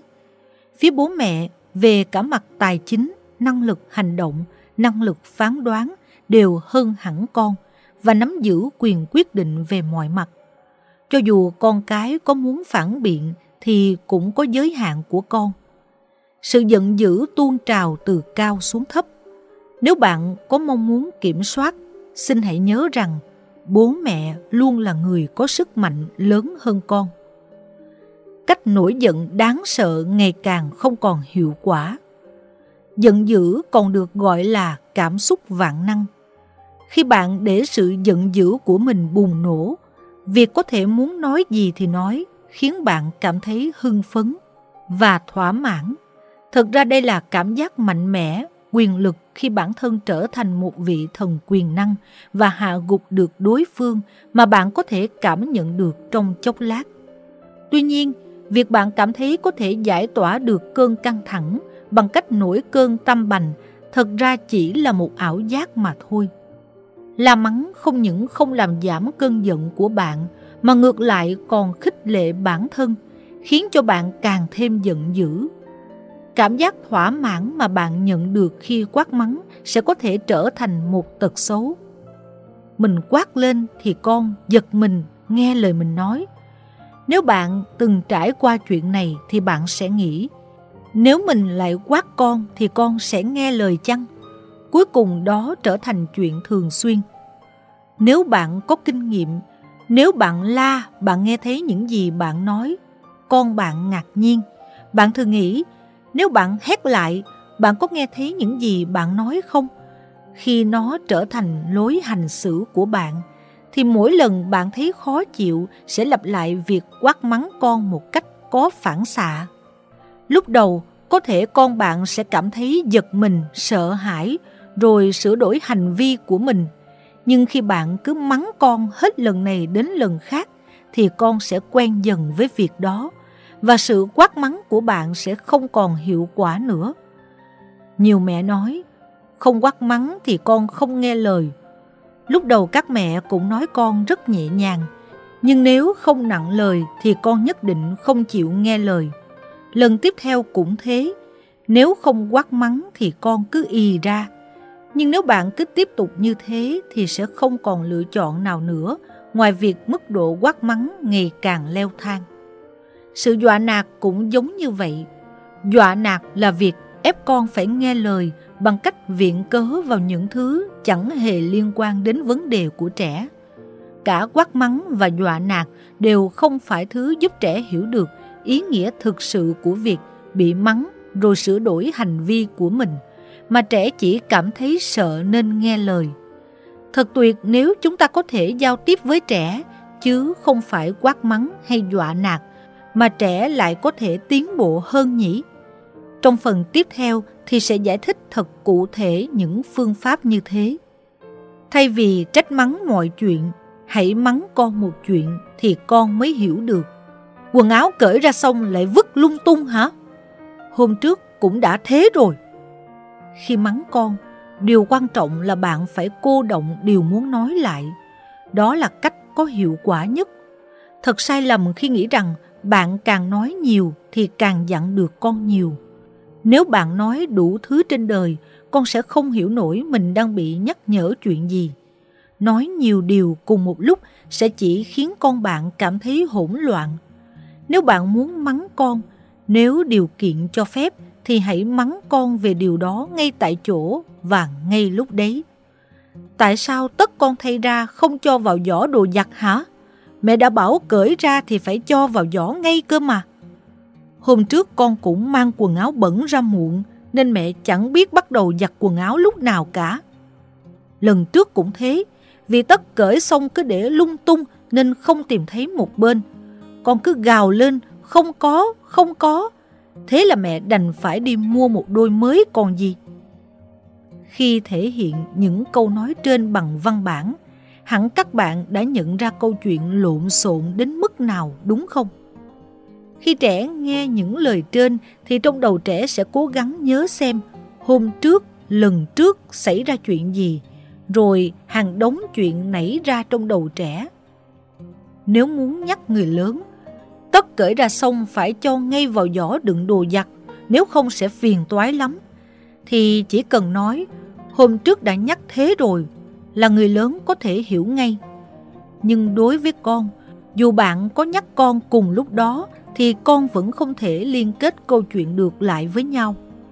Hôm nay mình lười quá, nhưng vì lúc nãy mẹ cứ dục mình phải nhanh lên, mình mãi chú ý vào việc nhanh lên nên đã quên cho một đôi tất vào giỏ.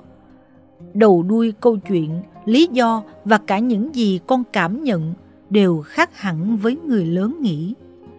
Bạn càng muốn con chú ý đến điều mình muốn con làm bao nhiêu thì lại càng có xu hướng nói nhiều bấy nhiêu. Vậy nên bạn chỉ nên truyền đạt duy nhất việc hãy cho tất cởi ra vào giỏ đồ giặt thì con sẽ dễ hiểu hơn. Hãy ngừng nói những lời như hôm trước cũng thế, hôm kia cũng vậy. Chỉ nói một câu, tất cởi ra xong phải cho vào giỏ đồ giặt.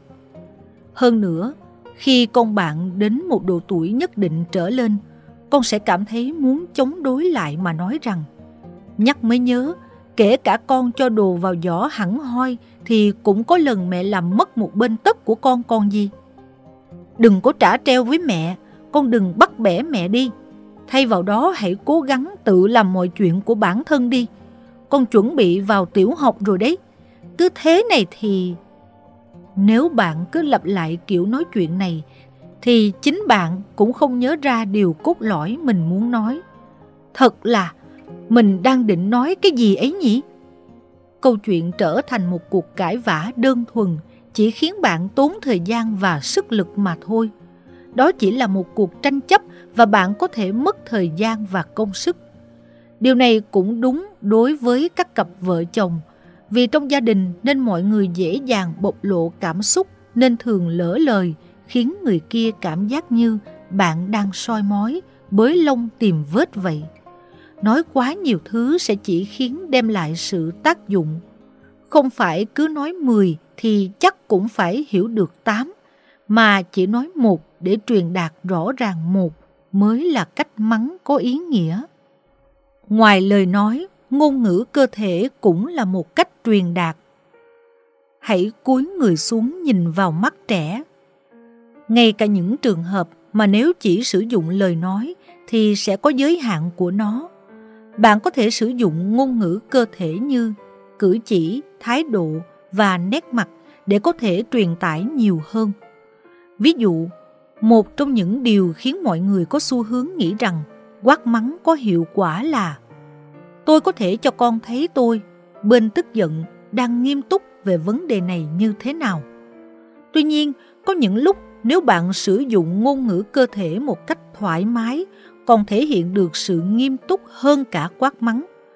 Ví dụ, khi bạn đang bận rộn, bạn đang dở tay làm việc gì đó nên không nhìn con hẳn hoi mà chỉ nói vọng ra phía con. Nếu bạn dừng tay, cúi xuống độ cao ngang tầm mắt của con và nói chuyện thì hành động đó sẽ trở thành dấu hiệu mẹ đang rất nghiêm túc nói chuyện với con và hiệu quả còn hơn cả việc la mắng con. Cúi người xuống ngang tầm mắt con rồi nói chuyện. Đầu tiên, hãy lắng nghe câu chuyện hoặc cảm xúc của trẻ, thấu hiểu chúng rồi hãy nói chuyện. Hãy nói chuyện với tốc độ thật chậm rãi để trẻ có thể dễ dàng hiểu được. Như vậy thì bản thân người mẹ cũng có thể vừa trò chuyện với con, vừa xác nhận được rằng mình không đơn thuần đưa ra các mong muốn của bản thân mà đang nói trên tiêu chuẩn người nghe, tức là nói vì con. Vừa ôm con, vừa nắm lấy tay con. Bất cứ hình thức tiếp gia, skinship nào cũng có hiệu quả tương tự. Tuy những cách này có thể khiến một số mẹ nghĩ đến hành vi tình cảm thì đúng hơn, nhưng trừ những lúc các mẹ cảm thấy cơn giận dữ quá lớn, cần có khoảng thời gian tạm dừng, thì phần lớn các mẹ đều cảm thấy cách vừa nắm tay con vừa mắng có hiệu quả truyền tải cảm xúc tức giận rất tốt. Cũng có những mẹ cảm thấy hiệu quả của việc vừa ôm con vừa mắng vì họ không phải trừng mắt lên và tỏ ra đáng sợ. Ngay cả khi bạn hơi nặng lời với con, thì việc tiếp gia có thể mang lại cho con cảm giác an toàn và tránh bị hoảng sợ. Bản thân người mẹ khi cảm nhận được hơi ấm của con cũng có thể trở nên bình tĩnh và có cách mắng con tình cảm hơn. Thay vì trách mắng, hãy nói mẹ lo lắm, mẹ buồn lắm. Lời nhắn you và lời nhắn ai. Người ta vẫn nói rằng tùy thuộc vào cách nói mà ý nghĩa câu nói đấy có thể trở nên tốt hơn hoặc xấu đi. Nhưng thật ra cho dù cùng một sự thật giống nhau và một cách nói duy nhất, thì cách tiếp nhận câu nói đó vẫn có thể khác nhau. Phương pháp quản lý cơn tức giận là một quan điểm mà mọi người phải tự quan sát bản thân rồi nhận ra nên dù bạn có áp dụng nó để thay đổi bản thân, thì nó cũng không thể trực tiếp thay đổi người khác. Bởi vì chúng ta có thể sửa đổi lại cách xử lý cơn tức giận của bản thân, nhưng chúng ta không thể kiểm soát được người khác. Tuy nhiên, bằng việc thay đổi cách nói của bản thân, thay đổi cách truyền đạt, thì chúng ta có thể thay đổi dần sự phát triển câu chuyện về sau. Phương pháp tôi muốn giới thiệu ở đây là phương pháp lời nhắn ai Phương pháp lời nhắn ai nghĩa là lời nhắn mà ta sẽ coi bản thân là chủ ngữ trong câu để truyền đạt cảm xúc của bản thân. Đối ngược với nó là lời nhắn you. Đó là lời nhắn mà ta sẽ coi người nghe là chủ ngữ rồi diễn đạt về phía người nghe. Dù truyền tải cùng nội dung thì ấn tượng mà hai phương pháp này đem lại cho người nhận sẽ khác hẳn. Với trẻ đang đùa giỡn trên khung leo trèo, lời nhắn du. Con chơi nguy hiểm quá, tại sao con lại đùa nghịch trên đó hả? Với người bố đang một mình ngồi xem tivi rồi cười thích thú, trong khi mình đang bận tối mắt tối mũi với con cái và việc nhà. Lời nhắn du. Anh không quan tâm con mà ngồi xem tivi thế à? Anh không thấy em đang bận thế nào à? Khi bạn dùng lời nhắn du thì kiểu gì lời nói cũng có sắc thái trách móc, kết tội trong đó. Vậy nên như một phản xạ, người nghe sẽ muốn nói lại những câu như Con không ngã được đâu, tại chương trình này hay lắm. Anh vừa mới chơi với con lúc nãy còn gì. Nhưng khi nghe thấy những lời ngụy biện không có chút thuyết phục nào như thế, thì phía bạn lại càng cảm thấy tức giận. Con còn dám nói không ngã à? Chẳng phải mấy hôm trước con cũng không cẩn thận rồi bị thương còn gì. Vì chương trình truyền hình thú vị nên anh để mặt con mình thế nào cũng được hả? Cứ như thế, số lần lời qua tiếng lại lại càng nhiều lên. Nếu đặt tôi thành chủ ngữ thì chẳng có gì để phản bác cả. Nếu ta coi bản thân làm chủ ngữ của những lời trên, dùng lời nhắn ai để truyền tải thì sẽ thế nào nhỉ? lời nhắn ai. Mẹ lo con sẽ ngã mất. Mẹ sẽ rất buồn nếu con bị thương. Mẹ sợ con bị thương lắm. Lời nhắn ai. Em đang bận mà anh không trông con thì em sẽ vất vả lắm. Em sẽ rất vui và cảm thấy được giúp đỡ nếu anh đọc sách cho con nghe. Những câu trên không có sắc thái khiển trách người nghe, hơn nữa vấn đề chính được nhắc tới không phải là hành vi của người nghe nên họ cũng không có cách nào nói lại được. Bởi vì những gì bạn đang nói đều là cảm xúc của bản thân bạn. Đối với người nghe, cảm giác của người mẹ là một sự thật, chẳng có gì để phản bác lại được. Người nghe sẽ tiếp nhận lời nói theo đúng nghĩa đen của nó và ý thức được rằng hành động của mình hoặc chính bản thân mình sẽ khiến mẹ hoặc vợ mình sẽ có những cảm nhận như thế. Lập tức, những lời tiếp theo của họ sẽ thay đổi, bản thân cũng dễ dàng có ý thức sửa chữa lại hành động của mình hơn. Con và chồng bạn sẽ tự nhiên mà nói ra những lời như dưới đây. Con xin lỗi đã khiến mẹ lo lắng, con sẽ cẩn thận à. Ừ, em nói đúng.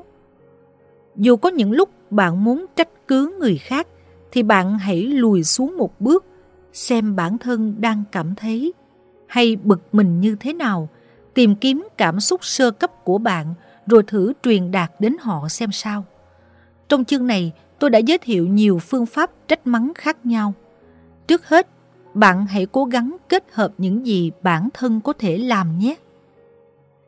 Chương 5 Mẹ con hạnh phúc nhờ phương pháp quản lý cơn giận. Hãy công nhận bản thân, bạn đang cố gắng nuôi dạy con rồi. Việc nhà không hoàn hảo cũng không sao, không tươi cười mọi lúc cũng không sao. Tức giận là cảm xúc tự nhiên mà bất kỳ ai cũng có.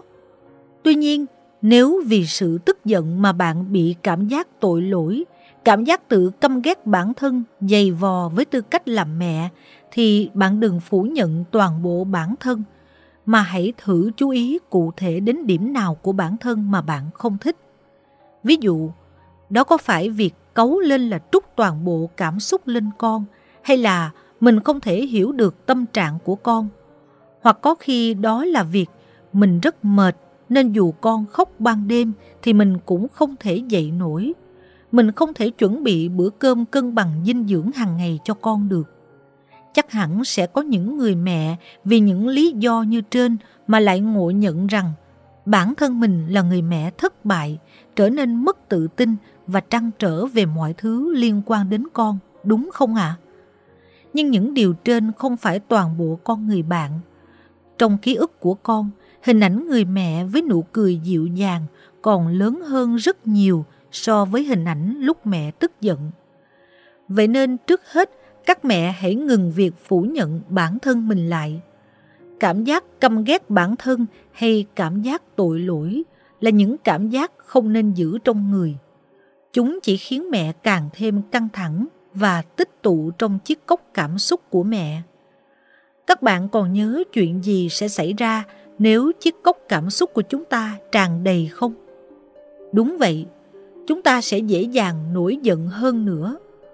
Nếu một người mẹ trót mang trong mình cảm giác tội lỗi quá sâu sắc, thì khi người con phạm phải sai lầm tương tự, người mẹ đó sẽ vẫn có xu hướng nổi giận hơn thay vì rút kinh nghiệm cho bản thân.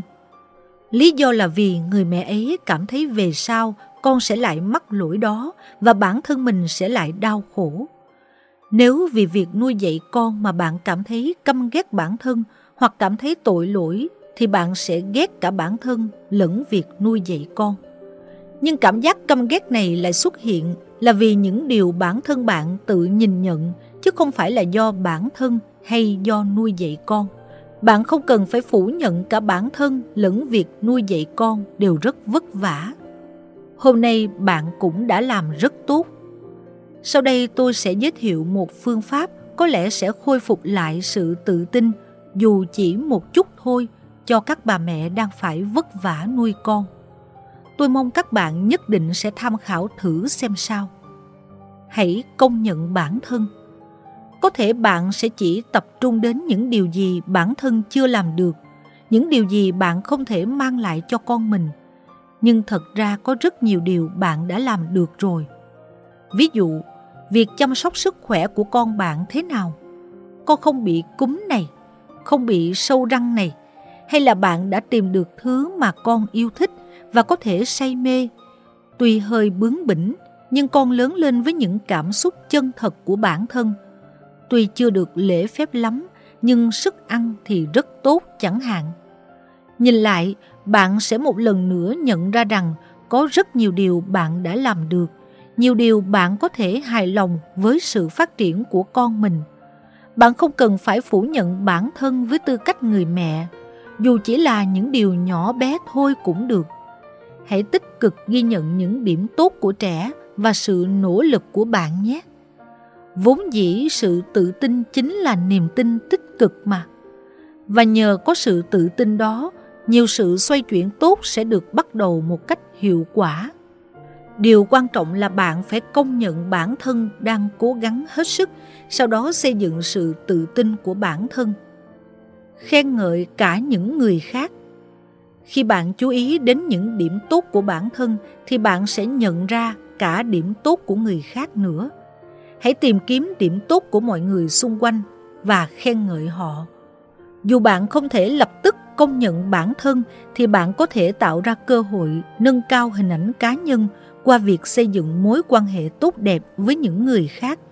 Những người được khen thường có thiện cảm với người đã khen ngợi họ, và họ cũng thường khen ngợi ngược lại người đã khen họ.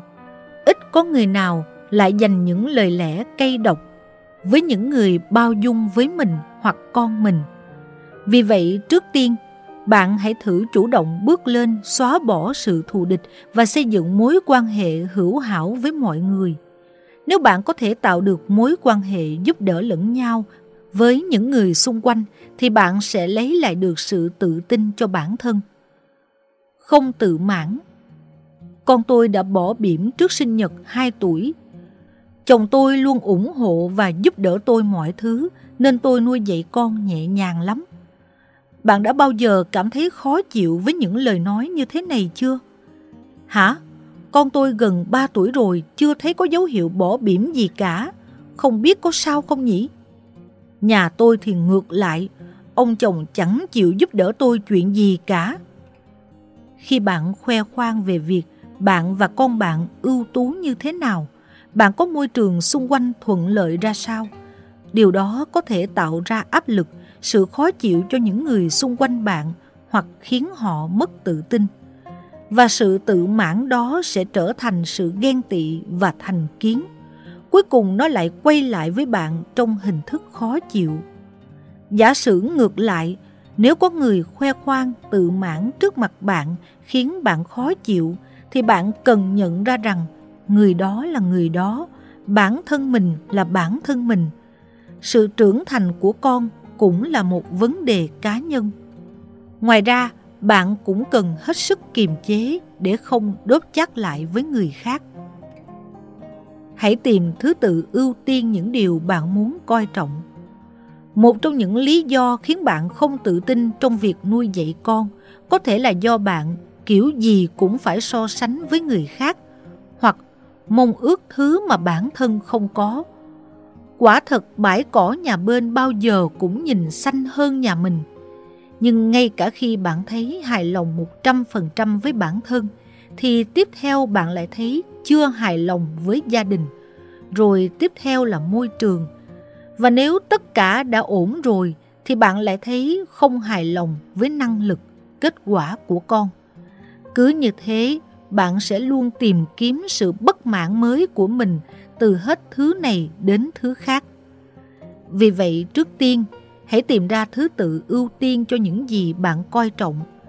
Nếu bạn xác định rõ được điều gì bạn coi là quan trọng nhất, thì đương nhiên những thứ khác, chẳng hạn như đánh giá từ mọi người xung quanh, sẽ không khiến bạn bận tâm nhiều nữa. Ví dụ, điều bạn coi trọng nhất là cảm xúc của con. Vậy thì chẳng phải bạn sẽ dễ dàng phán đoán mọi thứ hơn sao? Nếu con gây ra vấn đề gì khiến giáo viên phải gọi điện đến, thì bạn vẫn có thể xếp lời đánh giá của giáo viên hay thể diện bản thân xuống sau. Do đó bạn không còn hoảng loạn vì nhận được điện thoại từ nhà trường. Cũng không la mắng trẻ gây gắt. Bạn sẽ có thể trả lời giáo viên rằng Trước hết tôi muốn nghe con tôi trình bày về chuyện này đã. Liệu con bạn đã có tâm trạng như thế nào? Hoàn cảnh xảy ra câu chuyện ra sao? điều quan trọng nhất là sự chia sẻ cảm xúc với con bạn. Sau khi xác nhận được sự thật, thì ta có thể vừa thảo luận, bàn bạc với con và giáo viên, vừa suy nghĩ về phương pháp giải quyết sự việc. Bạn không cần phải giữ chuyện đó một mình rồi coi thường bản thân vì phải chăng cách giáo dục con của mình có vấn đề. Cũng không phải phiền muộn vì chỉ vì con mà mình. Khi bạn chia sẻ cảm xúc của con, tự nhiên con bạn cũng sẽ cảm nhận được tâm trạng lo lắng, rối bời của mẹ. Khi việc sắp xếp thứ tự ưu tiên trở nên rõ ràng, điều đó tự nhiên sẽ làm giảm các nguyên nhân gây ra căng thẳng của bạn. Nếu bạn coi trọng các ưu tiên của mình và xây dựng mối quan hệ tin cậy với con, thì bạn sẽ không còn mất tự tin hoặc bị chi phối bởi đánh giá của người khác nữa. Hãy chấp nhận cảm xúc của con như nó vốn có. Buồn và vui đều là cảm xúc ta phải học từng chút một. Xây dựng mối quan hệ với mọi người được dựa trên kinh nghiệm truyền đạt cảm xúc của bản thân và thấu hiểu suy nghĩ của nhau. Muốn trẻ hiểu thì ban đầu trẻ cũng khó biết cách truyền đạt. Để truyền tải được điều đó, cảm xúc phải gắn liền với con chữ. Khi một đứa trẻ đang vui hoặc đang khóc, người lớn nói con vui hoặc có chuyện gì vậy, nó có buồn không? Bạn sẽ có thể kết nối cảm xúc của mình bằng lời nói. Nhớ rằng chúng được thể hiện bằng từ buồn. Tuy nhiên, cảm xúc là thứ vô hình nên dù trẻ muốn bạn hiểu được cảm xúc của chúng thì việc truyền đạt như thế nào để bạn hiểu được cũng là điều rất khó khăn ban đầu với trẻ. Để diễn tả được cảm xúc của mình thì trẻ cần liên kết được cảm xúc đó với lời nói. Khi trẻ khóc hay vui vẻ, dựa vào việc người lớn nói với trẻ Vui thật con nhỉ? Con làm sao thế? Con buồn à? Mà trẻ nhớ được cách biểu đạt bằng ngôn ngữ những cảm xúc bản thân đang có như vui, buồn. Từ đó trẻ mới có thể liên kết cảm xúc của mình với lời nói tương ứng. Đặc biệt khi trẻ có những cảm xúc mạnh như tức giận hay đau khổ, thì trẻ có thể cảm thấy hoảng sợ vì cảm giác dần dật chạy trong người mà trẻ chưa từng cảm thấy bao giờ. Những lúc như thế, nếu bạn không thay đổi lời nói thành con đã sợ hãi đấy, con thấy khó chịu nhỉ, thì trẻ cứ mãi không biết cảm giác dần dật đó là gì. Nhờ có sự gắn kết với ngôn từ mà chúng ta có thể truyền tải cảm xúc cho người khác hiểu, có thể chia sẻ cảm xúc mình đang có với người khác. Bằng cách đặt tên cho cảm xúc, con người có thể sắp xếp cảm xúc và việc truyền đạt cảm xúc của bản thân cho người khác hiểu được gọi là xã hội hóa cảm xúc. Tức giận cũng là một cảm xúc quan trọng. Dù là người lớn hay trẻ con thì cũng giống nhau, đều không chỉ có những cảm xúc tích cực mà còn tự nhiên có cả những cảm xúc tiêu cực nữa. Đương nhiên, những cảm xúc đó bao gồm cả sự giận dữ, ghét bỏ hay mè nheo nữa. Nhưng tất cả những cảm xúc đấy đều quan trọng trong quá trình trưởng thành của con người. Thế nhưng nếu hàng ngày trẻ đều phải nghe đi nghe lại những lời nhắc nhở, đừng có cấu giận nữa, không được khóc, không được mè nheo, thì con sẽ như thế nào? Thì những đứa trẻ còn ngây thơ này sẽ cố gắng kiềm chế cảm xúc hết mức. Mình không có được những cảm xúc như thế. Như vậy thì trẻ sẽ không bị mẹ tức giận nữa và trên hết Trẻ làm như thế để có thể đáp ứng được kỳ vọng của mẹ. Tuy nhiên, nếu trẻ quyết định không cảm thấy những cảm xúc xuất hiện trong mình hoặc nếu trẻ phủ nhận bản thân cảm thấy những cảm xúc như vậy thì những cảm xúc tiêu cực vẫn còn động nguyên lại rồi bị bỏ mặt một cách hỗn độn không thể sắp xếp được. Đó là những cảm xúc mà mẹ đã không để ý đến cho trẻ cơ thể và trí tuệ của trẻ thì ngày càng phát triển, nhưng chỉ những cảm xúc bị bỏ lại đó bị lỡ mất cơ hội trưởng thành. Ngay cả khi con trở thành người lớn, con cũng không thể thoát ra khỏi những cảm xúc đó, những cảm xúc mà con đã có từ thuở còn nhỏ. Con sẽ phủ nhận bản thân rằng mình không có được những cảm xúc này. Nếu trót có những cảm xúc đó thì bản thân coi như hỏng và việc cảm thấy những cảm xúc đấy sẽ kéo theo cảm giác tội lỗi của trẻ. Nếu người mẹ cố tình bỏ qua những cảm xúc tiêu cực như buồn, sợ hãi và khó chịu của con, thì cảm xúc của trẻ sẽ không thể hòa nhập với mọi người được. Trước hết, hãy chấp nhận cảm xúc của con. Nếu không hiểu được cảm xúc của người khác thì sẽ làm nảy sinh vấn đề năng lực giao tiếp. Hầu hết những điều bị bỏ qua trong thời thơ ấu của trẻ sẽ được bộc lộ rõ ràng từ thời kỳ dậy thì trở đi. Vì không thể truyền tải tốt được cảm xúc của mình, nên nhiều trẻ cảm thấy căng thẳng trong các mối quan hệ với người khác, mất tự tin trong mối quan hệ bạn bè.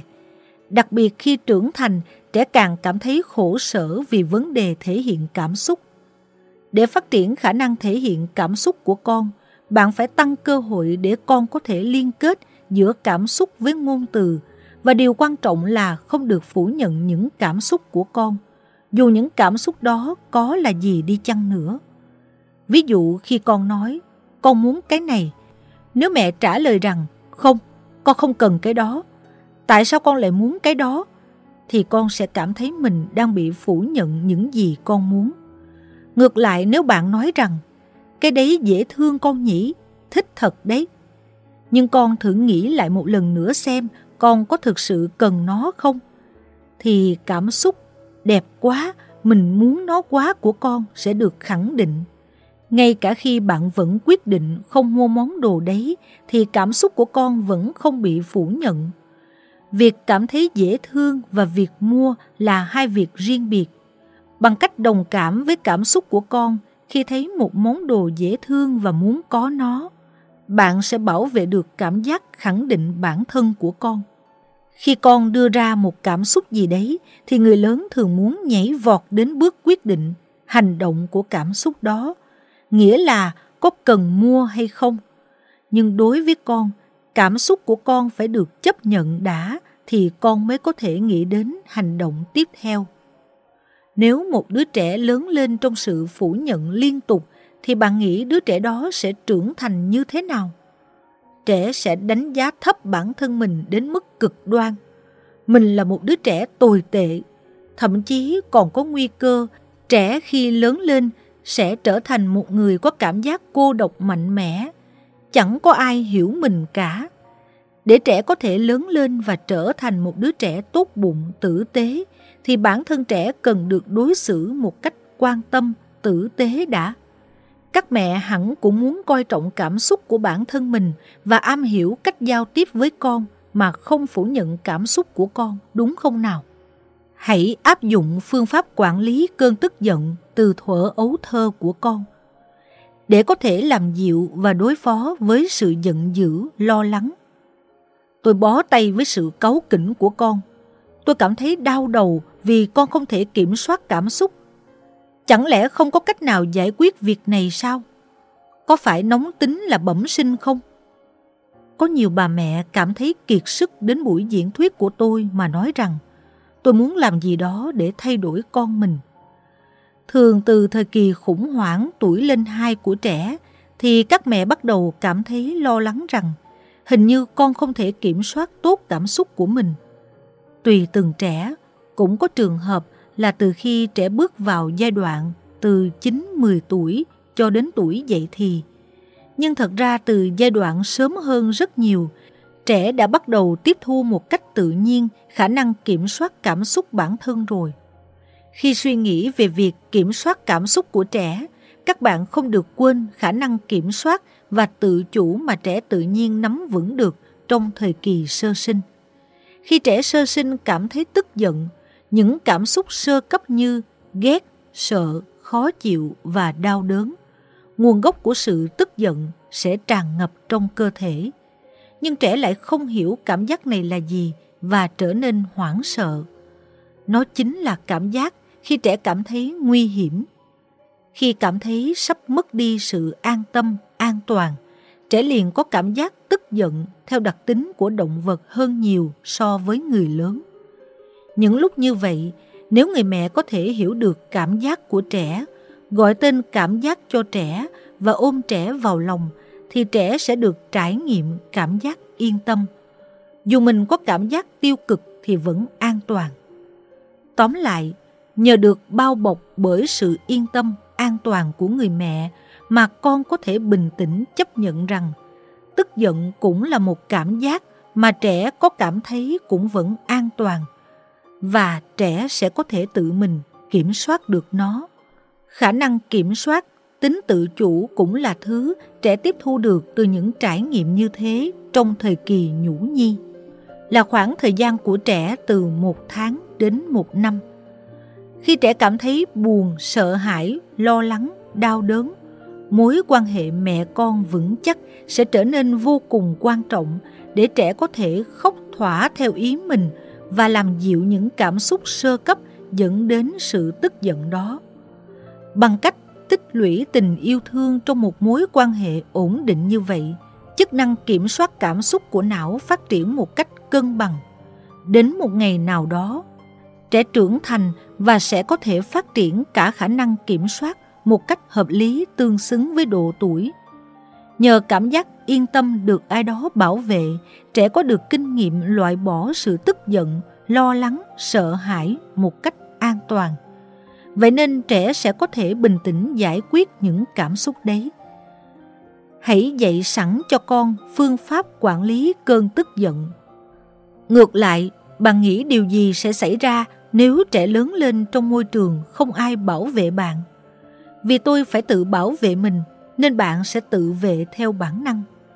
Tóm lại, trẻ sẽ lập tức tự bật lên chế độ đấu tranh.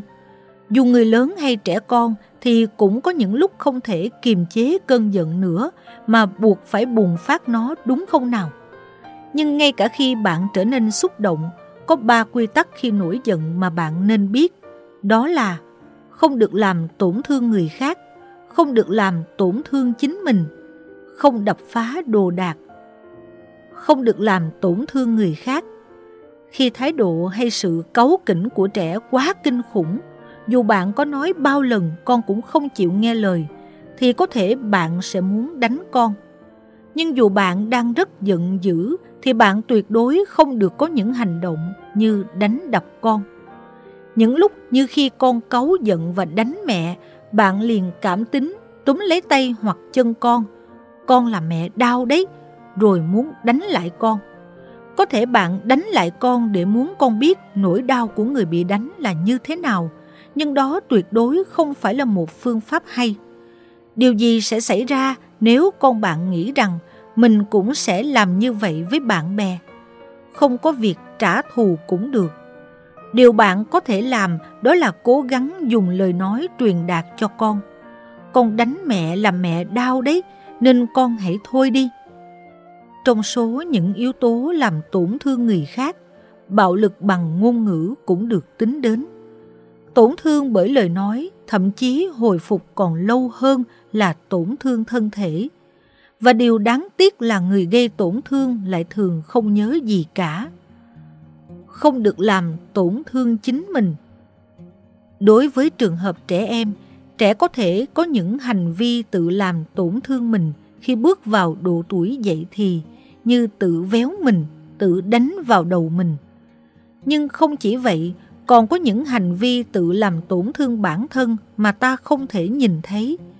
Trẻ có thể ngộ nhận mình là một đứa hư hỏng, mình là một đứa tồi tệ. Hoặc trẻ có thể có những suy nghĩ như mình không nên có mặt trên đời này, mình không được mọi người yêu thương. Người ta thường cho rằng người Nhật có ý thức khẳng định bản thân thấp là vì tình trạng người Nhật thường tự trách bản thân, nên ngay bản thân người Nhật không tự mình công nhận sự tồn tại của bản thân. Cũng có thể nói tình trạng của các mẹ cũng giống như vậy. Thông qua sự kiểm điểm bản thân, các mẹ lại phủ nhận bản thân hoặc bị cảm giác tội lỗi đè bẹp. Cả những suy nghĩ như cảm thấy căm ghét bản thân vô cùng, cho rằng mình là một người mẹ tồi tệ và kém cỏi, cũng sẽ trở thành điều khiến bạn bị tổn thương. Hoặc như tôi đã nói lúc trước, việc che đậy cảm xúc và dồn nén quá nhiều cũng vậy. Làm như vậy cũng có nghĩa là bạn đang phá hủy sức khỏe, nên đó cũng có nghĩa là bạn đang làm tổn thương mình. Không đập phá đồ đạc Phương pháp giải tỏa cơn giận, cảm thấy sảng khoái bằng cách đập phá đồ đạc đã được chứng minh là phương pháp sẽ ngày càng leo thang hơn. Với những bạn cảm thấy nếu không đập phá đồ đạc thì không thể chịu nổi khi tức giận. Trước khi cách này leo thang hơn, các bạn hãy tận dụng phương pháp kiểm soát sự khó chịu, cơn tức giận mà tôi đã đề cập trong chương 3 để thay đổi cách giải quyết cơn giận. Tôi cũng muốn trẻ sẽ nỗ lực cùng với mẹ bằng cách thay vì nói mẹ không được giận dữ thì trẻ sẽ nói nếu mẹ tức giận thì hãy tuân theo quy tắc nhé. Bạn có thể nổi giận, nếu ghét thì bạn có thể nói là ghét để thoát khỏi sự khó chịu trước mắt. Nhưng bạn hãy ghi nhớ ba quy tắc này để có thể duy trì mối quan hệ với những người xung quanh và bản thân luôn hạnh phúc. Tài sản cả đời mà chỉ có mẹ mới có thể cho con. Chính vì người lớn có những kinh nghiệm về việc để sự giận dữ nuốt chửng bản thân rồi hối hận nên mới cần đến phương pháp quản lý cơn tức giận. Vậy nên dù làm gì, trước hết người lớn đều bắt đầu bằng suy nghĩ và lý thuyết đã. Nhưng trước khi phải có một trải nghiệm như là cảm thấy hối hận, nếu trẻ có thể tự nhiên tiếp thu được năng lực kiểm soát cảm xúc từ thời thơ ấu gắn bó với mẹ, thì chẳng phải không phải trải qua kinh nghiệm đáng tiếc đó sẽ tốt hơn sao? Nếu giai đoạn thơ ấu của con đã trôi qua thì cũng không sao cả, vẫn không hề muộn.